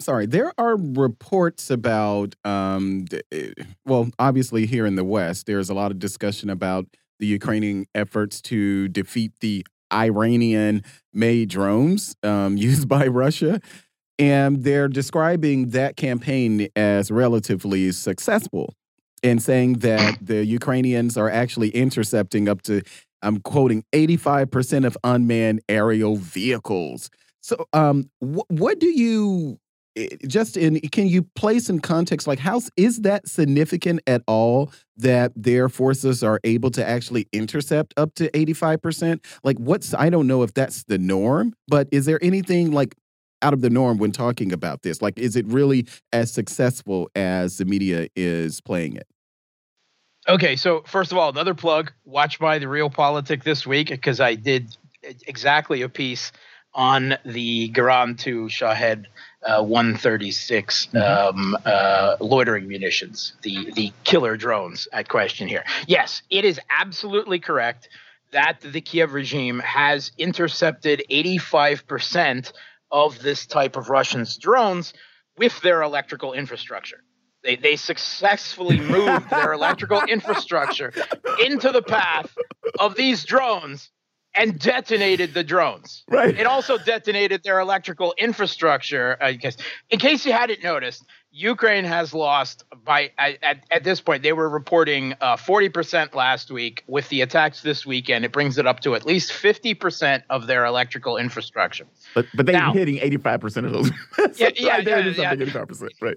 Right, but they're knocking down 85% of the drones. Right, this is about as real a story as the Ghost of Kiev. Uh, or the the martyrdom uh, of the uh, naval infantry of, of Snake Island uh, hoax. Right there, there's no reality to this. Have they managed to to take down a few? Yes, yes, a few. But these drones are fired in swarms. Right? Why? Because they're dirt cheap right? Russia is producing them domestically, right? They've received the rights and the technology to produce them from Iran because they fill the capability that Russia's more expensive drones and loitering munitions couldn't match. I these are accurate and effective and they're dirt cheap. They cost somewhere between ten and twenty thousand dollars a pop, maybe less. Right, which means that an air defense missile to shoot down one of these things is at least 20 times more expensive than the drone itself. Right. And these things are fired off of a, a, a launcher on the uh, a, a, a rack, basically on the back you- uh, of, let's say, a military truck, military vehicle, a lot like a multiple launch rocket system, Right. and they fire five of them at a time. And usually, it's done in batches of five to ten um, and um, they can they've got a distance uh, from 1,000 to 2,000 kilometers, uh, and uh, they they are bang on to target. They're guided uh, by satellite by the uh, GLONASS, Russia's equivalent to GPS, and they have been incredibly effective. Um, now they do travel at very low altitude, and they are very small. Right, they're about the size of a person. Right, uh, so that's small uh, and the composite materials they're made of make them very hard for radar to pick up. So, especially when you fly them at night. Now, they're not especially fast moving, right? Uh, and they actually make a very distinctive noise that leads uh, has led to them being nicknamed either the mopeds or the lawnmowers, right? Because of the engine noise, Yeah. or sometimes because of their delta wing shape, they're referred to as Doritos, as in uh, several hot Doritos ordered and delivered to Target. Oh, jeez. Um, yeah, yeah, it's a little little uh, grim, Grim. Yeah, military humor, grim. grim too, yeah. military humor there, right? but yeah, they can shoot down a couple of these things, that, and they have. Uh, in fact, we heard on um, Ukrainian TV a soldier, um, uh, I believe it was in Kiev, uh, talking to the host, mentioning how mentioning how with small arms fire they managed to divert the course of one of these drones, right, right before it hit its target, and they diverted it it- on the other side of the street. Like it was to hit a, a Ukrainian infrastructure, uh, energy infrastructure building. Instead, they hit it and it, they diverted it into a residential building, which it then blew up instead. So that's you a can see the host. oh man, the that's, host, the host of the Ukrainian show, just fa- double face bombed. He did a classic Picard double face bomb, right? Uh, and then he said, "So tell us about the cats again." So you diverted it is a missile into somebody's house. house, yes, into, well, so a lot of an apartment building, so a lot of people's houses, yeah. Um, so yeah, it is possible to take a few of these things down. They are not invulnerable, but 85% is a ridiculous claim. The numbers I have seen from Russia are somewhere between 10 and 20%. And the proof of that is in the fact that uh, uh, you know Kiev has said that they're doing rolling blackouts, that Yeah. so much of their infrastructure is destroyed. Right, that doesn't happen when you shoot down 85% of incoming drones. But regardless, when you're firing when you're firing these drone drones in swarms of five to ten, right, you can lose two or three of them. You know, No six, deal. seven of them. It doesn't make any difference because some of them are always going to win through to the target, and it's still cost effective. Right, these things are being used as uh, cheap um, uh, cruise missiles effectively, right. right? Rather than say uh, more typically loitering munition activity that they are all, also capable of. Um, a U.S. Tomahawk cruise missile costs two million dollars a piece. Mm. A a Russian Kalibr cruise missile because you know the way the Russian Defense Ministry you know it, it works on a, a cheaper basis uh, is just as effective, uh, if not more so, at a million dollars a piece. This uh, these Iranian designed Russian produced drones do essentially the same thing, a slightly smaller explosive, but can be delivered just as accurately to target for ten to twenty thousand dollars a pop. This is the way the wars of the future are fought, and Russia has learned the, the, uh, the you know this trick late in the game, but they're using it very effectively now. What's the uh, um, uh, so? What's the phrase? Quality or quantity has a quality all of its own. Quantity, quantity yeah. has a quality. I've said it before on yeah. the show, right? And yeah, and uh, it's in, when it comes to drone swarms, it's absolutely true. We've seen the Houthis use these against the Saudis, despite U.S. provided um, Patriot missile defense uh, and other missile defense uh, to, to good effectiveness. And these Russian versions, they're upgraded with the use of GLONASS uh, for their uh, guidance control system, their navigation system, so they're even more effective. And Mark, I'm actually glad you mentioned the the blackouts, and just just to kind of hi highlight that, I was reading seven regions in Ukraine out of power. Seven regions. Well, they're experiencing, wow. so they're doing these controlled mm -hmm. blackouts apparently. But they're saying that they actually were forced to impose caps on electricity supply to seven regions of Ukraine. And this is after, you know, Russia has been pummeling yep. their energy infrastructure. Yep. And I mean, one of the major reasons for doing this is military logistics, right? Because the the, the uh, Ukraine is getting all of these military supplies from the U.S. So even though those supplies are dwindling and they're running out of supplies to send them, but they've also got to move these large numbers of troops around, right? These uh, conscripted military forces, and they do that by train, right? That that that's the most efficient uh, way to move things around. Um, and uh, the trains in Ukraine run on electricity. So you take down the electricity, you take around down the whole military logistics network. How they move troops around, uh, tanks, military gear around, ammunition, artillery shells, fuel, food supply, anything you name it is transported by train. So you shut that down, and you'll notice that since Russia started this uh, campaign um, uh, against uh, the electrical infrastructure. Again, something that the U.S. does on the very first day of, say, their military uh, invasion of Iraq and stuff. Um, that the Kiev regime's uh, offensives or counteroffensives, if you want to call them that, uh, have all ground to a halt. Right. In Kherson, uh, in the north towards the uh, the Lugansk, uh, the you know the holdovers uh, or, or, the leftovers from the uh, Kharkov offensive, they've just ground to a halt. They've made no progress since then, and at least part of well, part of that is because Russia's new defensive lines, starting to bring in some of the reservists, you know, depending, you know, the quick ones who, who just recently got out of service. But another big factor is that uh, the they're having big logistical problems getting the supplies and troops they need uh, to a given location for to to sustain uh, these offensives. So so all of that is is a direct result. And this is all considering that they had a, a very big, a very robust, redundant electrical system left over from um, the Soviet Union, you know, that was built during the Soviet Union. The Soviet Union built things, infrastructure like this to last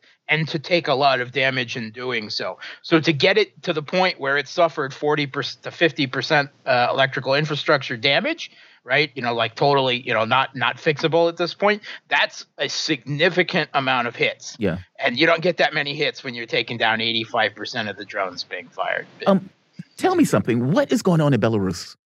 I mean, I don't quite, I don't quite get what's going on. It seems that Russian troops are basically being put there um, the media in this country is basically right here. Russian troops in Belarus spur debate over the threat to Ukraine. The United States and its allies are playing down the dangers posed by the deployment of thousands of Russian soldiers to Belarus, but the intelligence assessments come with a dose of uncertainty. What's going on, Mark? Yeah, actually, just this weekend, the U.S. military uh, uh, made a statement that they believe that uh, they believe that Russia is about to attack uh, Ukraine from Belarus again. So that that you know leads a new intelligence assessment. That, Mhm. That's what they're preparing for. Now, I have not seen yet um, uh, reports, uh, credible reports that Russia has sent more than 9,000 troops into Belarus, right? Of course, Belarus has their own military, and Right. they could become involved, but Lukashenko is very loath to do so, and his military is not exactly. Um, you know, the most up to date in the world. He's been very reticent to to step into this. He's he's already allowed Russia to use uh, Belarusian territory to launch attacks, particularly in the, the beginning of uh, in February, in in that uh, um, uh, attempted uh, thunder runs towards Kiev. Uh, but and I I have not seen an a offensive um, situation. Uh, from the Belarusian troops, indicating that they're ready to go on the offensive. I But see. it's possible some point in the future, right? We can't discount the possibility. And I, I still believe that the primary goal of all of this is to divert Kiev regime troops from other places, right? So that they have to put troops on the Belarusian border to to defend. Yeah. But at some point, we could see more troops from Russia moving in, and the Belarusian troops moving into a more offensive situation that could indicate that. And I don't believe they would go to Kiev, right? If Yeah. if if they were to do so, right? And I haven't seen any sign yet. But they could move down into western Ukraine to, to cut down some of the supply rat lines coming from Poland. Let me ask you this, Kherson. Um, the, I, I'm getting two different takes on this. Um, from the standpoint of the West, they're reporting it as if basically Russia is bailing, that they're leaving, that they're trying to get everybody out because the Russian military can't necessarily withstand the Ukrainian offensive in that region. Um, on the other side of it, it's more so okay, we're getting people out because they don't want to get hit by artillery, and we're trying Yes. to keep the population safe, but the Russian military Yeah. has not necessarily given up on Kherson. What's the truth Yeah.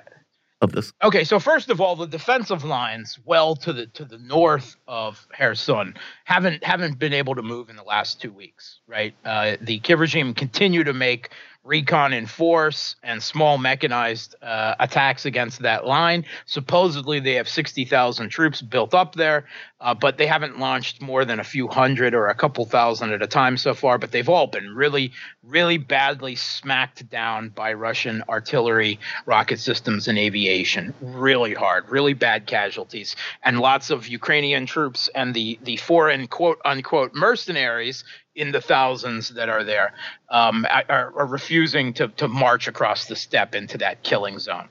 Uh, but um, Russia is not uh, you know they're not uh, saying that uh, you know they're not uh, depending on that continuing, and they're preparing for an urban defense of Kherson City.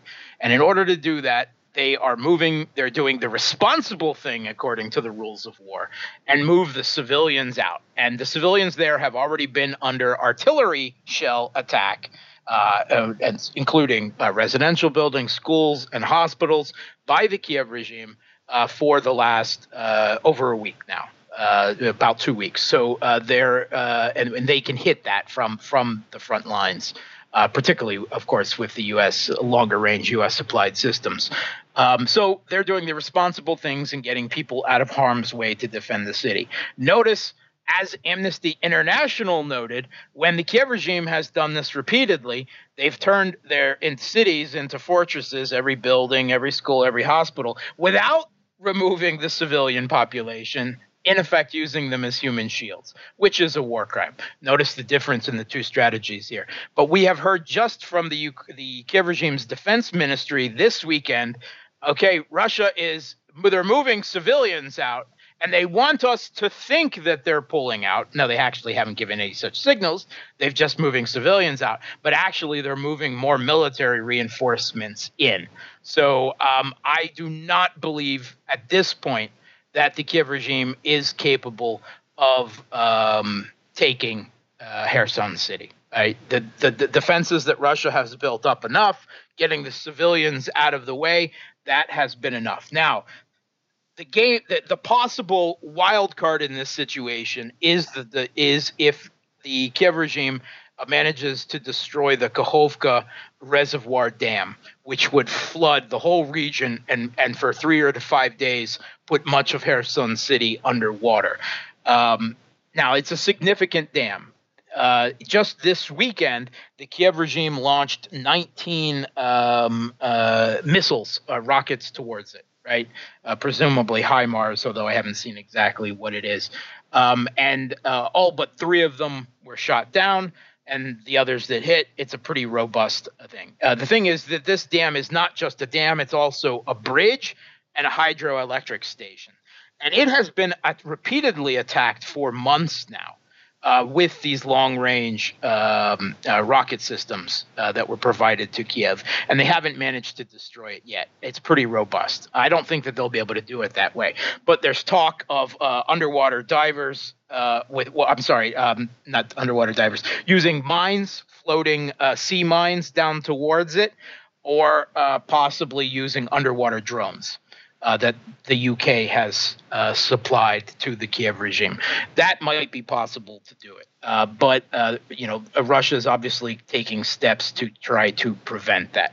But right now, I've seen enough forces built up in the area that uh, oh, and by the way, Russia has also been trying to lower. They've been draining water out of the reservoir over the weekend pretty significantly, so that if it is destroyed, the tidal surge uh, will be uh, much less than it would have been otherwise. So I think they're taking, they're doing everything necessary. Uh, I do not believe that it is possible now for Kherson City to be taken by Kiev regime forces, and uh, they they they haven't even managed to budge the front lines well away from the city at this point either. So um, uh, you know, Russia's moving troops in, they're moving civilians out. That's the right thing to do.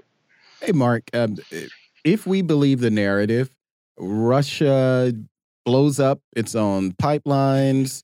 Russia, you know, fires at nuclear power plants. It's it's its own bridge at the yes. nuclear power plants. It occupies. It shells its own, you know, the cities with the pro-Russians in the Donbass, uh, killing their own people. Yes, that is the narrative. Yeah, there so, is nothing there is nothing that the Kiev regime can't blame on Russia that the Western mainstream media won't, like the dutiful stenographers they are, uncritically re- report.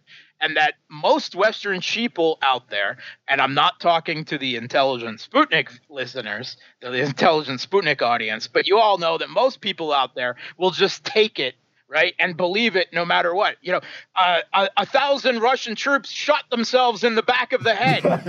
it's those crazy Russians, right? I mean, that's what they do. They just kill themselves all the time. It's it's it's uh, it's not understandable, but it's some it's some uh, you know uh, genetic thing, I guess. Well, Mark, that, that's I, what I, you know. I, we're supposed to I have another one for you. Um, on Sunday, in a Facebook post, uh, Ukraine's infrastructure ministry accused Russia of deliberately delaying its grain initiative. Now, the reason that I bring that up is that Ukraine is saying that Russia is deliberately delaying it. On the other hand, the, a UN spokeswoman, Ismini Palla, I think that's her name, she's a spokeswoman for the Black Sea Grain Initiative. She mm -hmm. essentially said that it wasn't true and that there were about 150 vessels waiting near Istanbul to move. And this is all being, you know, coordinated through the Joint Coordination Center, which includes representatives from the UN, Russia, Turkey, and Ukraine. So the vessels are there with the grain. And according to the UN, Russia is not trying to block any of that. But Ukraine says, yes, they are. what do you? All right. Uh, I, I, okay, so I have heard accusations coming from Kiev that Russia is bureaucratically basically there are inspections right that take place there before passing through uh, the Istanbul Straits mm-hmm. there uh, to make sure that uh, you know they're not getting out anything out there not that it's the grain that it's supposed to be and not anything else and, and that weapons aren't coming back in that way. I have heard the Kiev regime say that that that Russia is basically bureaucratically holding them up with what I mean this is a process basically governed by Turkey but I don't know maybe too rigorous inspections. I I, I don't know. Uh, but uh, regardless, uh, Russia is not happy with this deal uh, because, uh, first of all, the uh, Western countries have not removed the sanctions or or, or the um, sanctions on the means of delivery of fertilizer and Russian grains uh, to African countries that they promised to. They did remove it on fertilizer bound to the EU. So Russia's allowed to, to supply fertilizer to the EU, but not to the African countries that actually need it.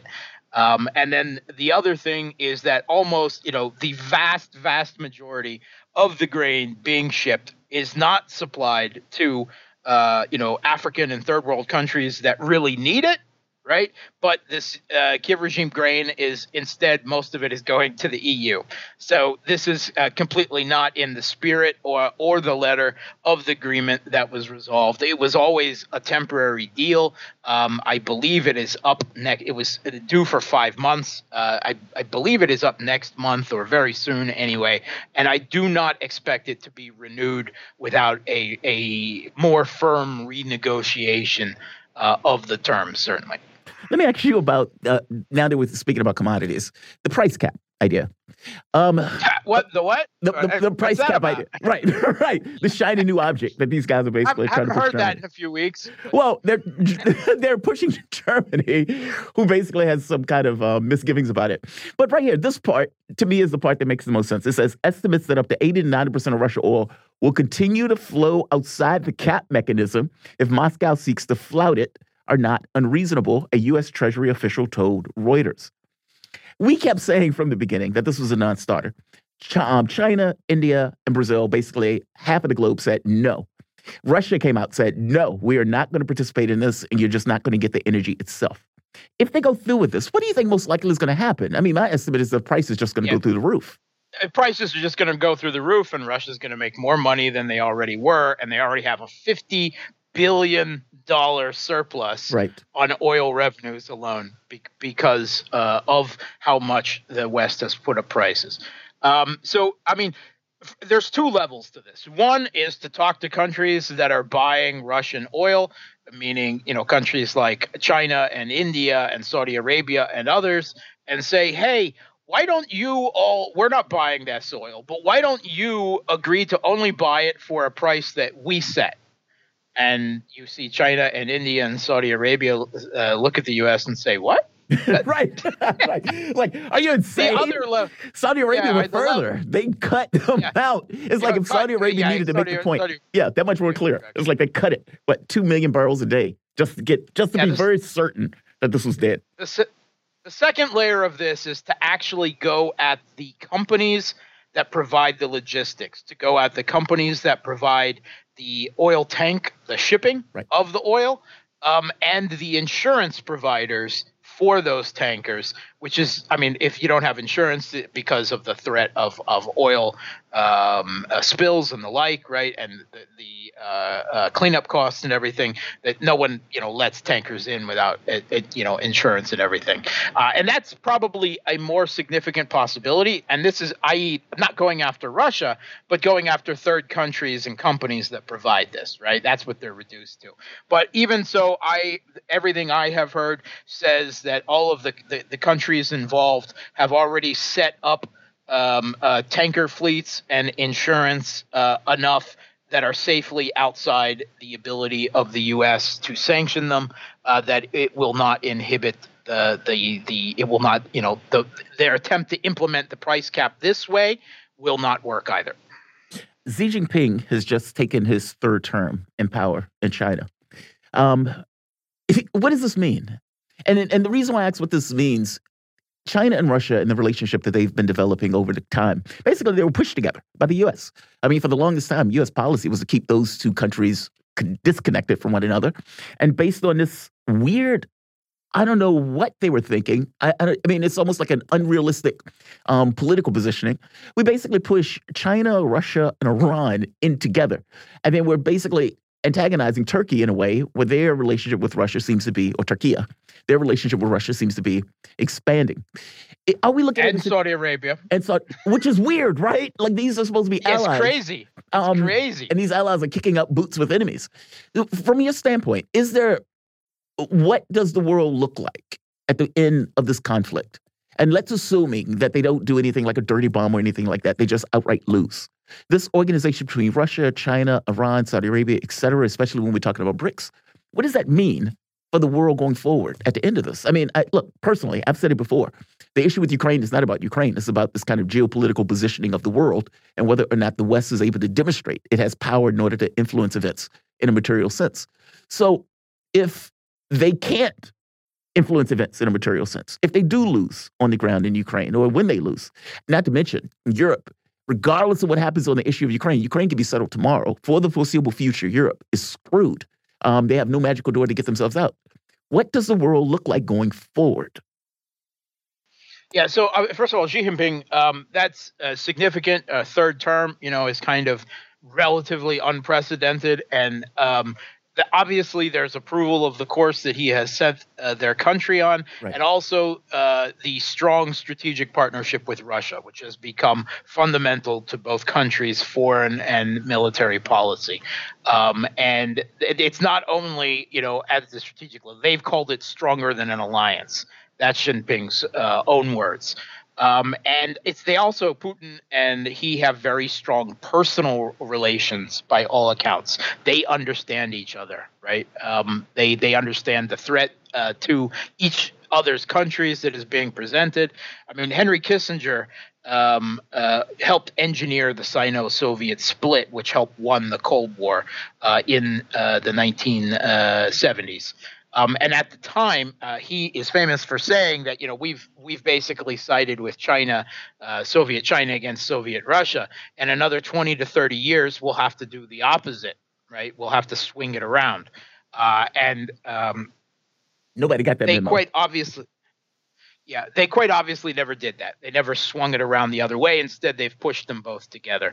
Where I see all of this going, with the U.S. under Biden continuing it, it started under Trump with different allies. Now it's continuing with Biden. The U.S. trying to maintain their hegemonic grip on power, uh, you know, so strong. So many countries are pushing back against it now. Where I see this going is not to a multipolar world. I see that as being stillborn by the U.S. and Western attempts to hold on to this hegemony, but they're pushing it us back into a bipolar world order just decades after the last one went away.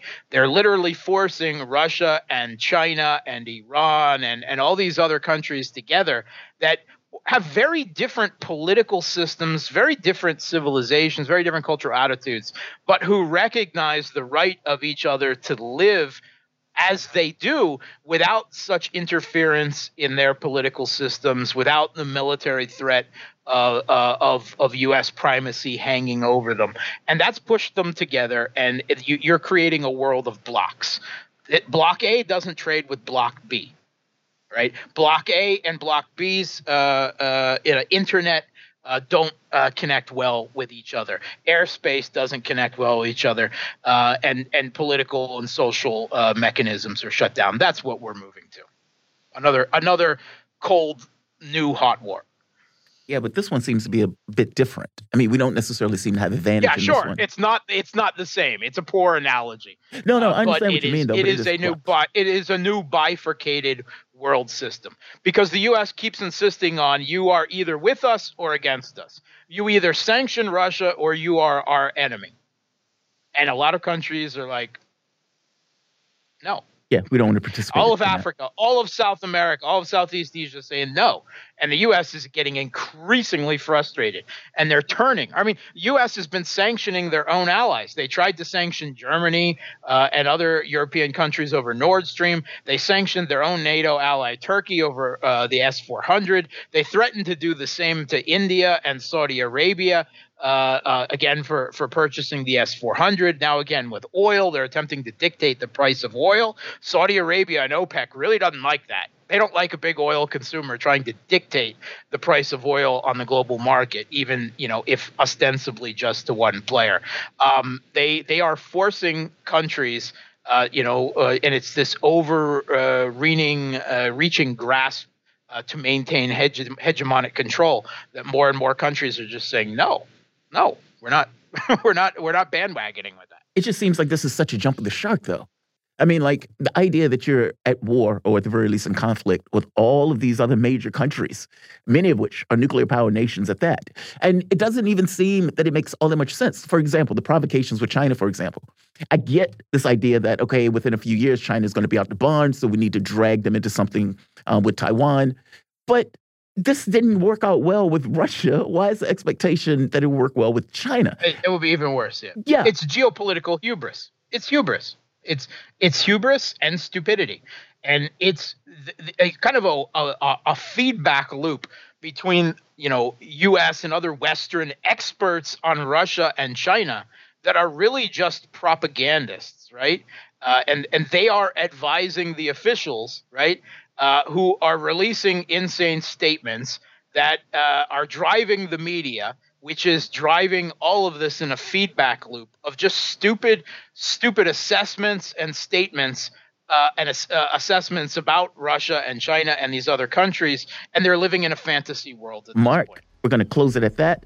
Always appreciate you coming on. Mark Sleboda is an international relations and security analyst. You can follow Mark on Twitter at Mark Sleboda1 and definitely check out his new YouTube channel, Real Politic with Mark Sleboda. You are going to love it. If you love it, his analysis here, you're going to love that channel. And find him on Facebook.com slash Gramsci. You guys are listening to Fault Lines. My name is Jamarl Thomas, Melik Abdul. Back in a moment. Fault Lines.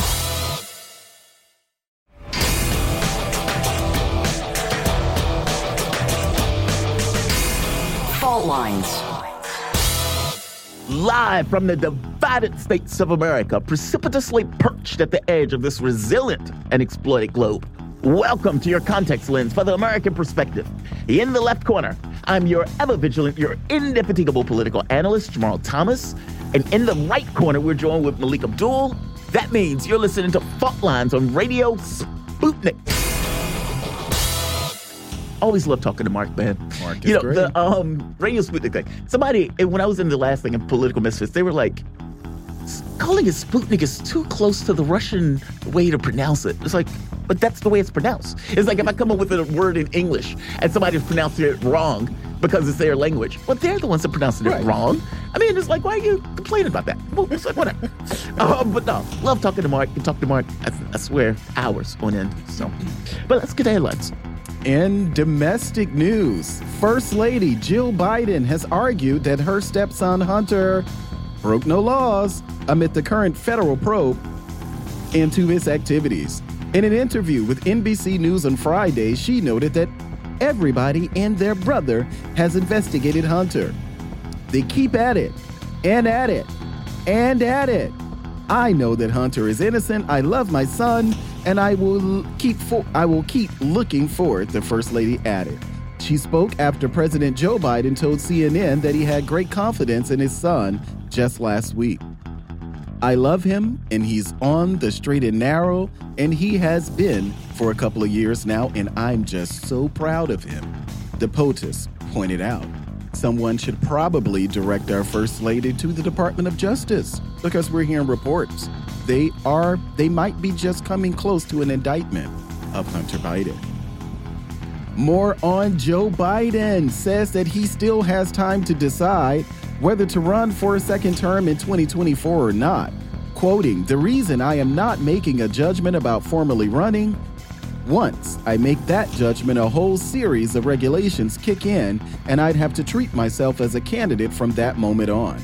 I have not made that formal decision, but it's my intention, my intention to run again. And we have time to make that decision. Biden said this during an interview that aired on MSNBC on Friday. Asked about what the First Lady thinks of the prospects of him running for a second term, Biden, who will be turning 80 next month, said that she was supportive. Yes, that is the right thing to say. Will Biden run? I keep saying he will not if he makes it to 2024. The FBI issued an alert claiming that the Iranian backed hacker group Emennet Pasargad Pasargad may present a threat to U.S. entities ahead of the midterm elections in November. Quoting, within the past year, the FBI has identified a destructive cyber attack against a U.S. organization, indicating the group remains a cyber threat to the United States. This is according to the FBI report. According to the information, Uh, the FBI information, the Iranian cyber group, Emennet Pasargad, Pasargad, has been conducting hack and leak operations against organizations primarily in Israel. Although Emennet's latest attacks have primarily targeted Israel, the FBI judges the hacker group may potentially target U.S. entities as seen during Emennet's cyber enabled information on operation they targeted the 2020 U.S. presidential election. A federal appeals court issued an administrative stay on Friday, temporarily blocking Joe Biden's plan to cancel what could amount to billions of dollars in federal student loans. The court's edict could throw the program into limbo only days after students start applying for forgiveness. It is currently unclear what the decision means for the 22 million borrower, nearly 22 million borrowers who have already applied for relief, but White House Press Secretary Karine Jean-Pierre encouraged borrowers to continue applying for aid while things are sorted out as the court's temporary order does not prevent applications or their review. I want to bookmark something here. We remember when Barack Obama um, signed the executive order for DACA. It was said then that the reason that he couldn't do it is because Congress would not act on it. Um, we know then that once Donald Trump came into office, he rescinded that executive order. Executive orders can be rescinded by the next president. But let's see what the courts do. I'm convinced Biden knew that the courts would overturn it, but he wants to be able to say, I did something. In more domestic news, the Trump organization is about to face a criminal trial, the result of a three year investigation that included two trips to the Supreme Court to force former President Donald Trump to hand over his tax returns. Yes, we are still talking about those tax returns. Manhattan prosecutors have accused Trump Organization of helping top executives avoid paying income taxes on compensation they received from the company. The start witness for the prosecution, Allen Weisselberg, who was a top executive for the company, says he received a Manhattan apartment, tuition for his grandbabies, and Mercedes Benz cars for both he and his wife. More about former U.S. President Donald Trump hinted at his ready, hinted at his readiness to take part in the next U.S. presidential election, speaking at a rally in front of his supporters in Texas, Trump reiterated that the results of the 2020 election were rigged and stolen. I ran twice. I won twice. And I did much better the second time than I did the first, getting millions more votes in 2020 than I got in 2016, and likewise getting more votes than any sitting president in the history of our country by far. Now, in order to make our country successful and glorious again, I will probably have to do it again, Trump said. Yes, Donald Trump received the most votes out of any U- incumbent U.S. president in history, and Joe Biden received the most votes of any presidential nominee in U.S. history. In international news, the threat of Ukraine using a dirty bomb is real and is up to Western countries whether they want to believe in the danger, Kremlin spokesman Dmitry Peskov has said. The fact that they do not trust the information which was provided by the Russian side does not mean that the threat of the use of such a dirty bomb C 62 exists. The threat is present. This information was brought to the attention of the Russian defense minister's interlocutors. It's up to them whether they want to believe it or not, Peskov told journalists in a briefing on Monday. Russia's defense ministry reported on Sunday that the defense minister um, Shoigu had conveyed his concerns about Kiev's possible use of a dirty bomb in phone calls with his French, British, American, and Turkish counterparts. According to Russian military intelligence, the bomb creation has reached its final stage. Hey, real quick, just an inter- um, interruption. Rishi, Rishi Sunak has become Prime Minister of Great Britain apparently he must have got the 100 member votes. Oh, wow. Especially with Boris. Because, you know, Boris Johnson. Because he was, dropped out over Yeah, he dropped out. Right, right. And so the thought was it was going to be Boris or Sunak. Boris Johnson drops out. It looks super weird if Boris Johnson became prime minister again after failing out first time around. Mm-hmm. Sunak, I think he might have had one person he was running against, but he was clearly um, the person who was leading that contest. They said it was a 95% chance first thing this morning. At this point, he's prime minister. Wow. Yeah. Breaking news. Breaking news. See, your place for breaking news.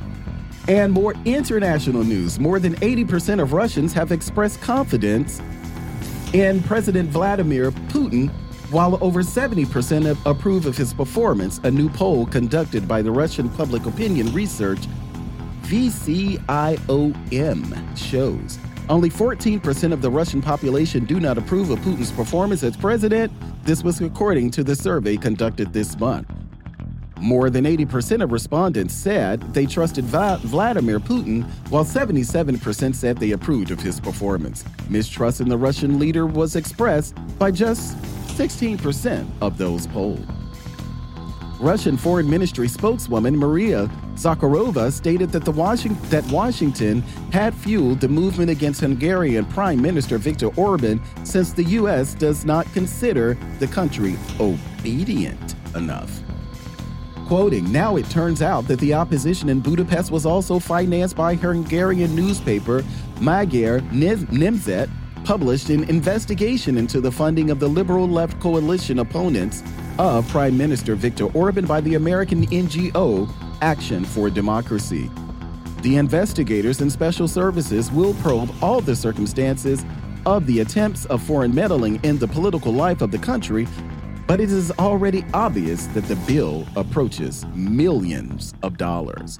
Zakharova said, according to the report, the foundation, created just before the February elections, enjoyed close ties with European Council on Foreign Relations on with the European Council on Foreign Relations. The report also suggested that Action for Democracy is connected to Hungarian-born billionaire George Soros, who funds Open Society Foundations, which was banned by Hungary several years ago.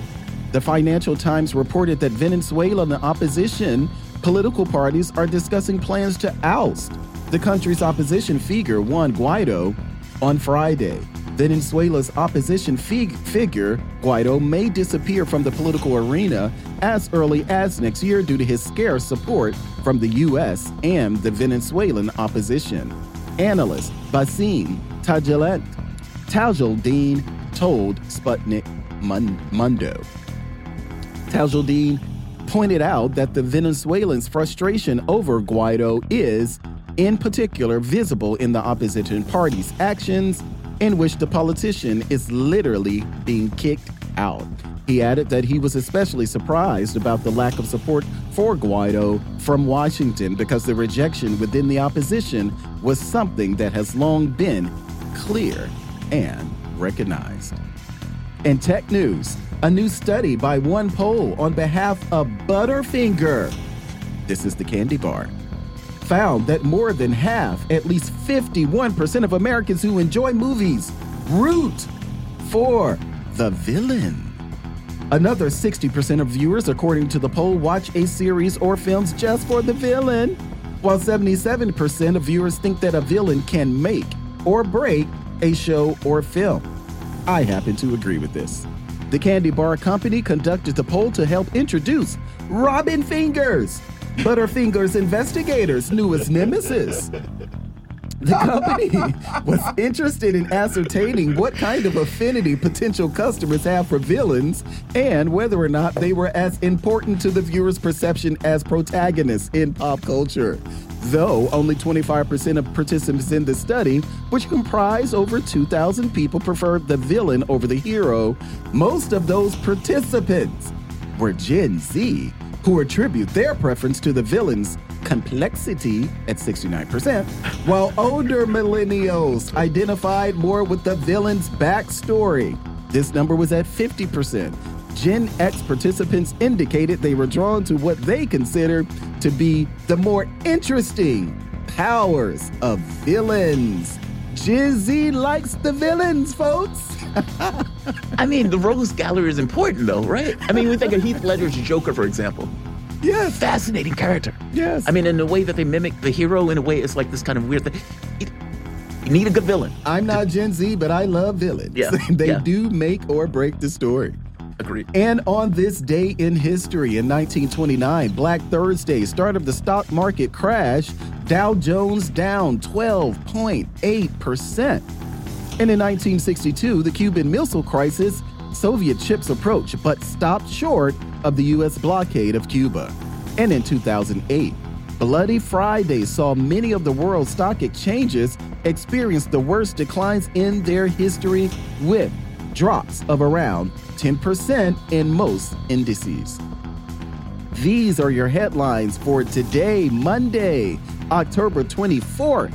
You are listening to Fault Lines on Radio Sputnik. I agree with him. Villains are important, Villains? man. Villains are important. Spider Man Rogues Gallery, for example. I mean, what? Batman has the Joker, Superman has. Well, Superman always has a problem with villains because he's so Yeah, powerful. Superman has the villains, the or the people in the I don't know. Do did you watch like the old like the old Superman movies? I, I remember them. I haven't watched him. You mean the Christopher Reeve Superman? Yes, the I haven't seen that one in a while. Yeah, But yeah, Zod, yeah, Kneel before Yeah, Zod. the name I'm Love thinking that. about. Zod. Kneel before Zod. That is the greatest sign ever. Kneel. I love that. Um, yeah, so villains are important, man, and they, they have a complexity about them that that works. Like for example, with Batman and Joker, like is the Joker that different from Batman? I mean, Batman has basically decided the social fabric doesn't necessarily work in order to get rid of the worst aspects of our culture. And it's not even the worst aspects of our culture. He's beating people up on the streets.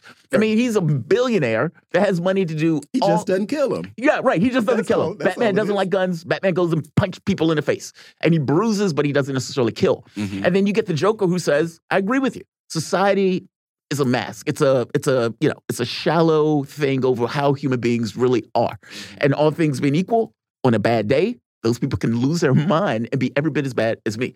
And so you get these two people who are arguing different sides, but ultimately agree on the same point that society in and of itself is not adequate enough to deal with the problems of society. It's the weirdest thing in the world. When you get Batman and Joker in the same room, and Batman is like roughing the Joker up, and Joker is kind of like, you know, you're you're like me. You're like me. Batman hates that. The villain story is always, I always find the villain story fascinating. And keep in mind, we literally build movies around the villain's Right. story. It's So, like, how do we? we How like did this guy get to this point? Harley Quinn, you know, Yeah. kn- how did she get to Harley Quinn? Right. Poison Ivy. You know, can go down the whole list of villains. Yeah. And well, Penguin. How did they get to who they're? Even Zod. I mean, Zod is trying to recreate Krypton, right? Yes. I mean, from his framing of things, my responsibility is to my planet, not even just a per- my planet, not even a country. And I need to reform Krypton. The problem is, you can't kill everybody on Earth in order to do it. That doesn't make it right. Meaning, the fact that you lost your place doesn't necessarily make it right for you to take somebody else's. But if I'm not mistaken, Zod was responsible for that. yes. like, He like it was was. his fault. Like a military guy. You guys are listening to Fault Lines. My name is Jamarl Thomas. I'm with Melik Abdul. We'll be back in a moment. Fault lines.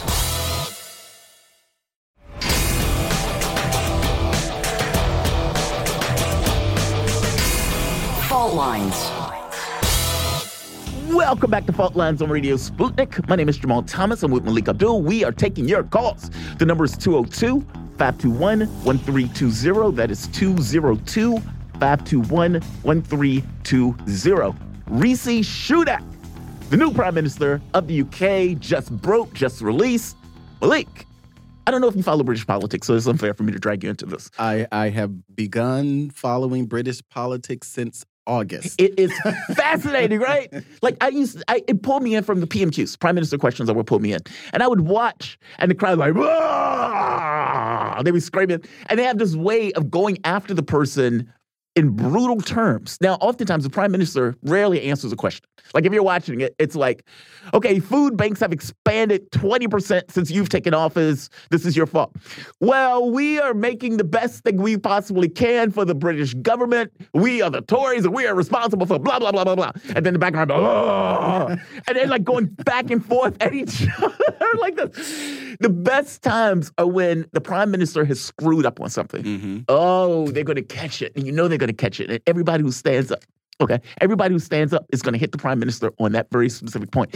When Theresa May was in office, Jeremy Corbyn nearly wins the election. He came close. He came very close. Jeremy Corbyn, even though he lost, came in like a peacock. He was strutting.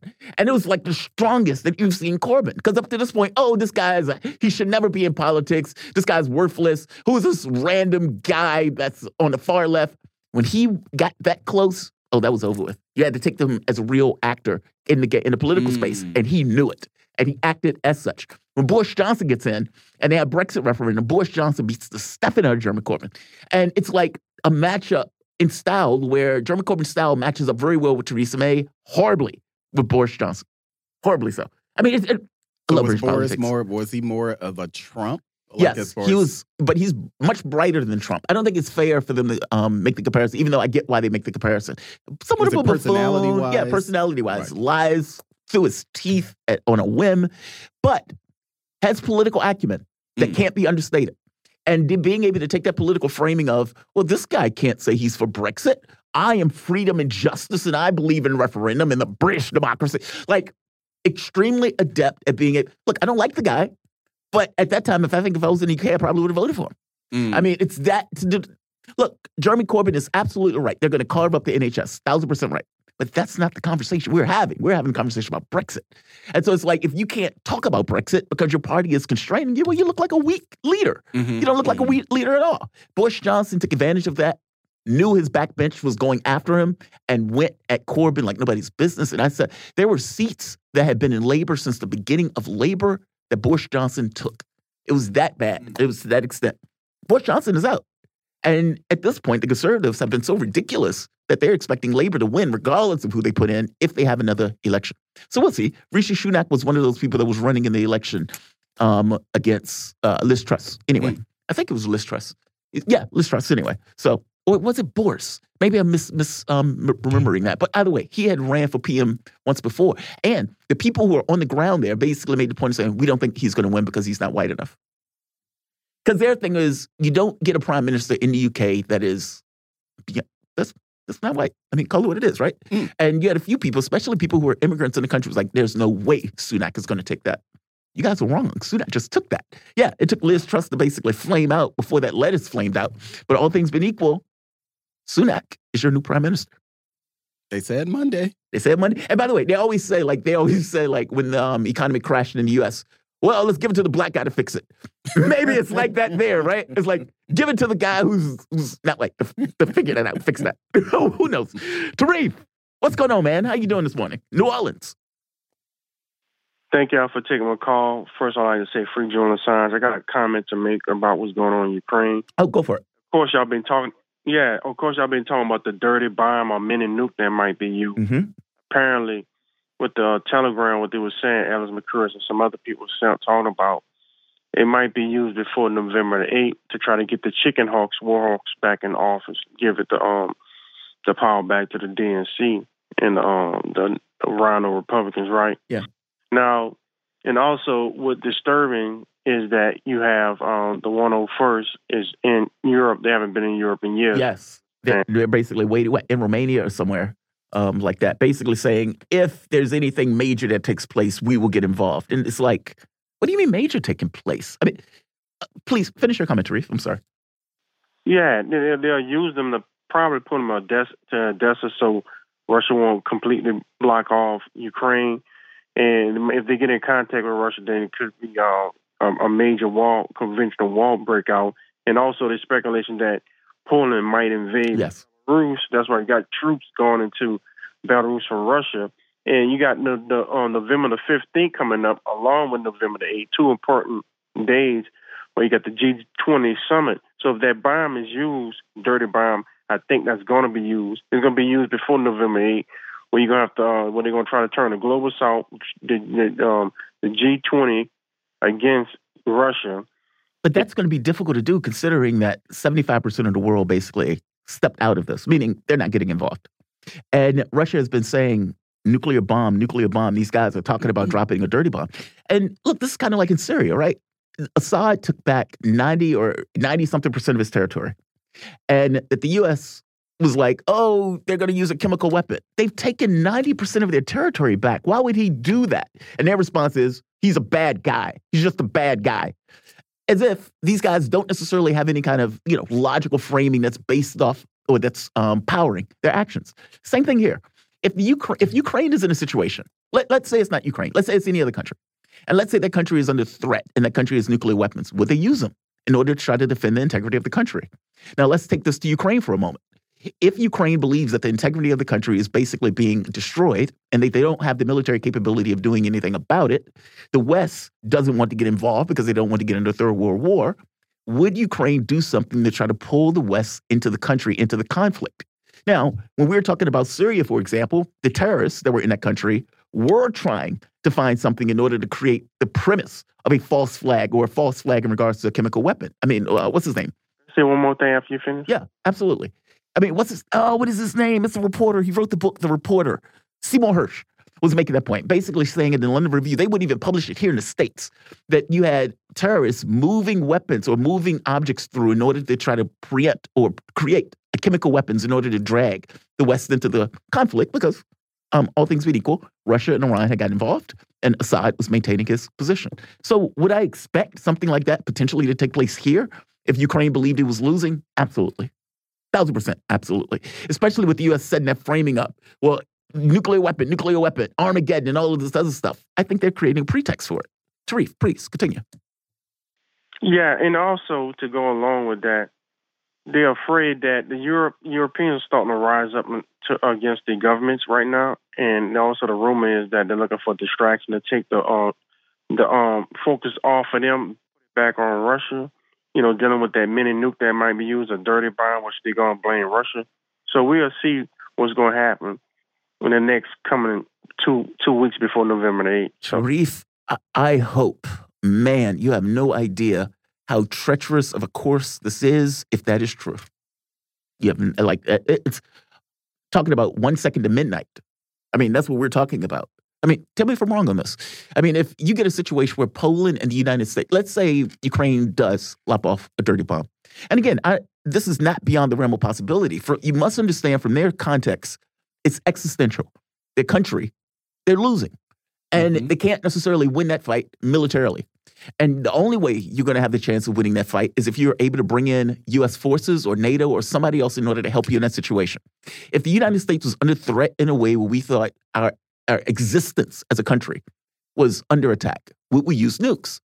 Of course yes. we knew use nukes. Yeah, the answer is yes, right? I mean, even in the Cuban Missile Crisis, we were willing to go to nuclear war in order to preserve the integrity of the country to prevent nukes or weapons from going into Cuba. Why would Ukraine be different? I think that's the thing that people have to reconcile. Why would they be different? And if they do, and the U.S. decides, like Russia blew up its own pipeline, Russia attacked its own, people, the, yeah, and, all of these yeah. things that Russia's doing to themselves for whatever particular reason, they'll do the same thing here. I mean, think how ridiculous it is that Russia blew up its own pipeline, but that's the logic they want. But they didn't even care. They, you're not even caring to come up with a decent answer to try to explain this. Just, oh, Instead of turning it off. Yeah, they can just turn it off. Gonna blow it up. So from your standpoint, I mean, what does it mean if that happens? If right. they do release a low yield nuke, Europe comes around. to Russia did it, despite mm -hmm. the fact that Russia has no reason to do it. Then what? And, and and Zelensky also made a statement. Yeah, um, tell me they should have a preemptive nuclear strike on Russia. Yeah, I was trying to find it because I was reading it when I was on the train coming in, and he essentially what he said is essentially what the same thing that Putin said that yeah. it, it, was one of those we'll use whatever's at our disposal right. to protect the integrity of our country. Literally, just made the very very similar yeah. comment because any he country would do it, nuclear or anything, but he said that essentially they would do whatever. Um, right they have at their disposal. If that means blowing up a bridge, if that means blowing up a dam, or if that means Same thing attacking the Zaporozhye nuclear the plant. The United States has not just said, but has done yes. over and over again. Yeah. Yeah, it's the same thing. So when I hear Russia saying that, I don't look at it and think to myself, oh, that's beyond the realm of possibility. I don't think that at all. And if Poland, yes, Poland would totally do it. Would, mm. I mean, mm. meaning get involved. Um, is the U.S. itching to get involved? I don't know, man. Joe Biden is nuts if he thinks that this is a good pathway. What I'm hoping is when Russia contacted those people, the US and the European leaders told them, cut it out. And then went out and said, this is nonsense. We don't believe this would happen at all. Despite behind the scenes saying, don't do that, don't do that. But I don't what? know if they're doing that. And and I know we're getting ready to go um, into break, but I'm actually I've been surprised at how muted the neocons have been in this whole discussion. Yeah. I mean, they're here. Mhm. but they're not just rallying Ukraine, Ukraine, Ukraine. Yeah. It's a little different than what we've seen in like other um, situations um, that we've been involved in. Mhm. It's a little different. Yeah, S- super weird. We'll see what happens when Trump starts to run, and this becomes one of those things of contest. It will be a campaign issue. It would be very, yeah, Yeah. it's going to be super weird. I mean, especially since the media has taken such an opposite tact on Yes. it. And we can talk to Kim about it. Yes. So, look, you guys are listening to Fault Lines. My name is Jamarl Thomas, Melik Abdul. We're coming back with the one and only Kim Iverson. She hasn't been here for a while, but she's going to be here today. In fact, she's here now. Back in a moment. Fault lines.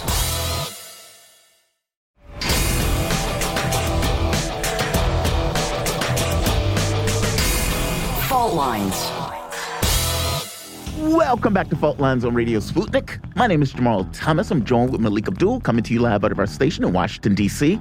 If you guys just so happen to live in the D.C. area or find yourself in the D.C. area, you can catch us on radio at 105.5 FM and 1390 AM.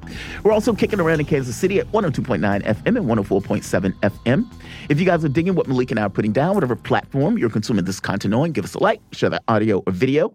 If you want to join in on the conversation, you can do so with the chat, tweet, and of course, you can reach us by phone at 202 521 1320. We've already taken calls, so that one is a little bit moot.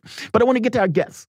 We have the one and only Kim Iverson. Kim Iverson is an independent journalist and host of the Kim Iverson Show on YouTube.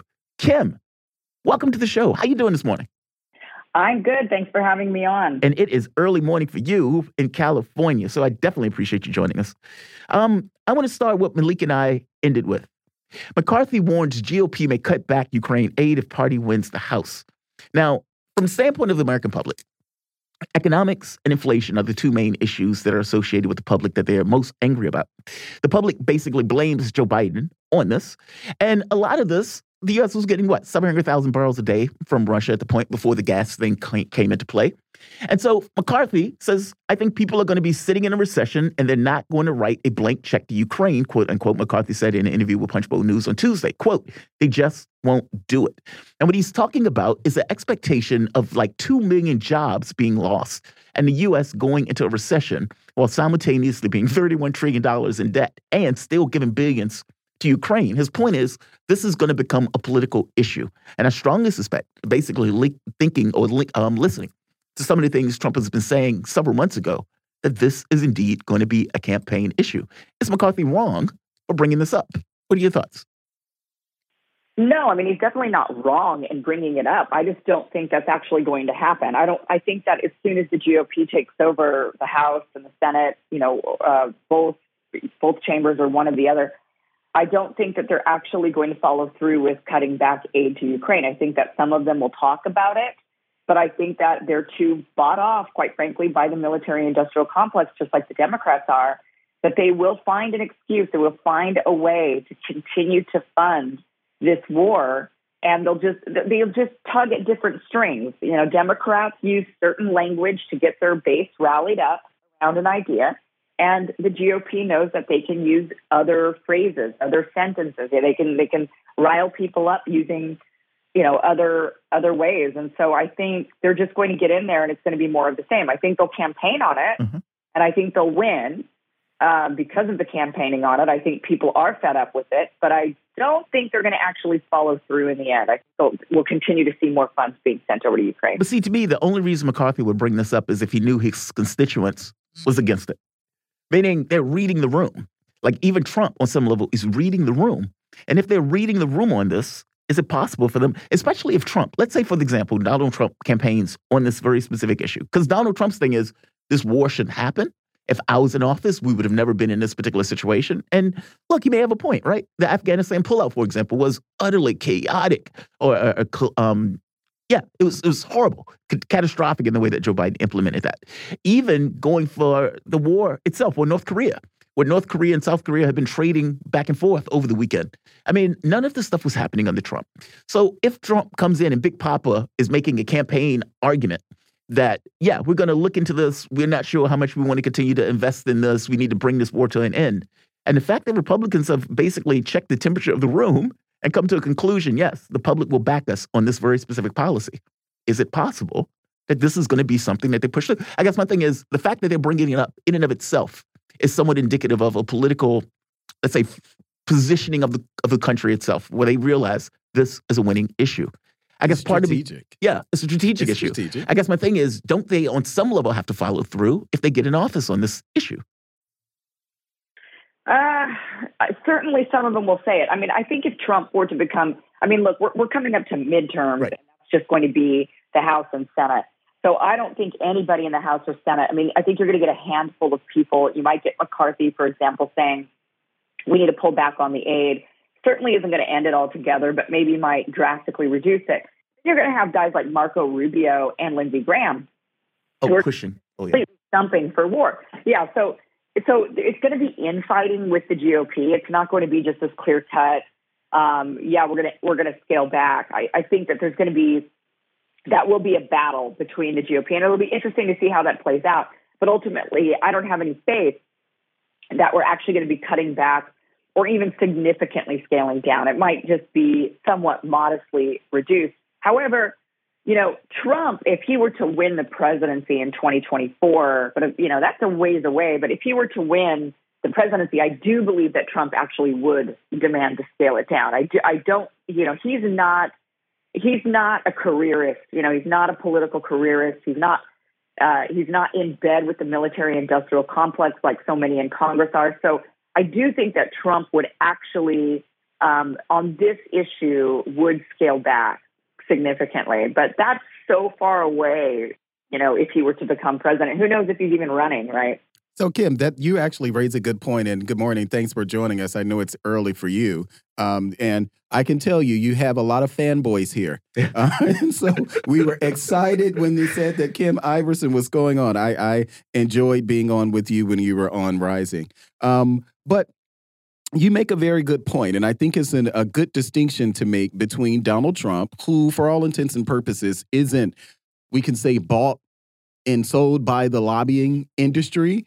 And there is a difference to be made between what Donald Trump is going to be focused on versus the GOP. I agree with you. I think that McCarthy, um, members of Congress, I have absolutely no faith that they will pull back the, the purse string in these next two years when it comes to funding Ukraine. I think they're going to campaign on it. But they're not going to do anything. And I do believe if Donald Trump gets in office, I don't think that Donald Trump will do anything demonstrably different. I think he will scale back, um, you know, to a degree, a very small degree, but I don't think it's going to be anything significant. But I wanted to ask you about DeSantis, and I don't know if you saw over the, I think it was over the weekend, there was this Financial Times article. It was a very long article, and the quote, and I'll read it to you, um, the tweet that was sent out and kind of marketing the art. It talks about, it says, yikes. According to a friend, DeSantis would tell dates that he liked Thai food, but pronounced it thigh. and if they corrected him, Finch wrote, he would find an excuse to leave. He didn't want a girlfriend who corrected him. Now, this is the story. This is the story that they were able to pull out of that. The reason that I mentioned this and I um, want your thoughts on it is because it reminds me of the 2012 um, article. I think it was a New York Times article that they ran on Mitt Romney. It was a long, lengthy, it was a front page article, and essentially they had basically accused him being a bully. And um, I think it was at his boarding school.